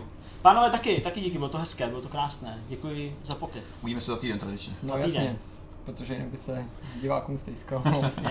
Takže nastartujte své vortexy, pište nám komentáře, uh, lajkujte, sdílejte. Uh, všichni píšete, jak bychom měli mít miliony odběratelů, že jsme nejlepší. To uh, nechám na vás to Máme 12 hodnocení, ale, ale samozřejmě pokud to cítíte takhle, tak uh, sdílejte. Mluvte o našem kanále, říkejte babičkám, dědečkům, strejdům, tatínkám. Buďte proaktivní, založte jim ty účty a rovnou to subscribněte. Ne, samozřejmě, to berte s rezervou. Uh, ta, podpora, ta podpora o vás je, je, je perfektní, je perfektní, díky za to. A to je všechno. Jo? Je to víc než dost. Tak jo. Tak Tak, jo. tak se mějte za týden zase u dalšího Vortexu a ten bude jako 40. Ten Už. bude jako hodně Jubilejní. Hodně jubilejní. Hodně. Takže se připravte, to bude velký. Ahoj. Neslibuj. Ahoj. Čau.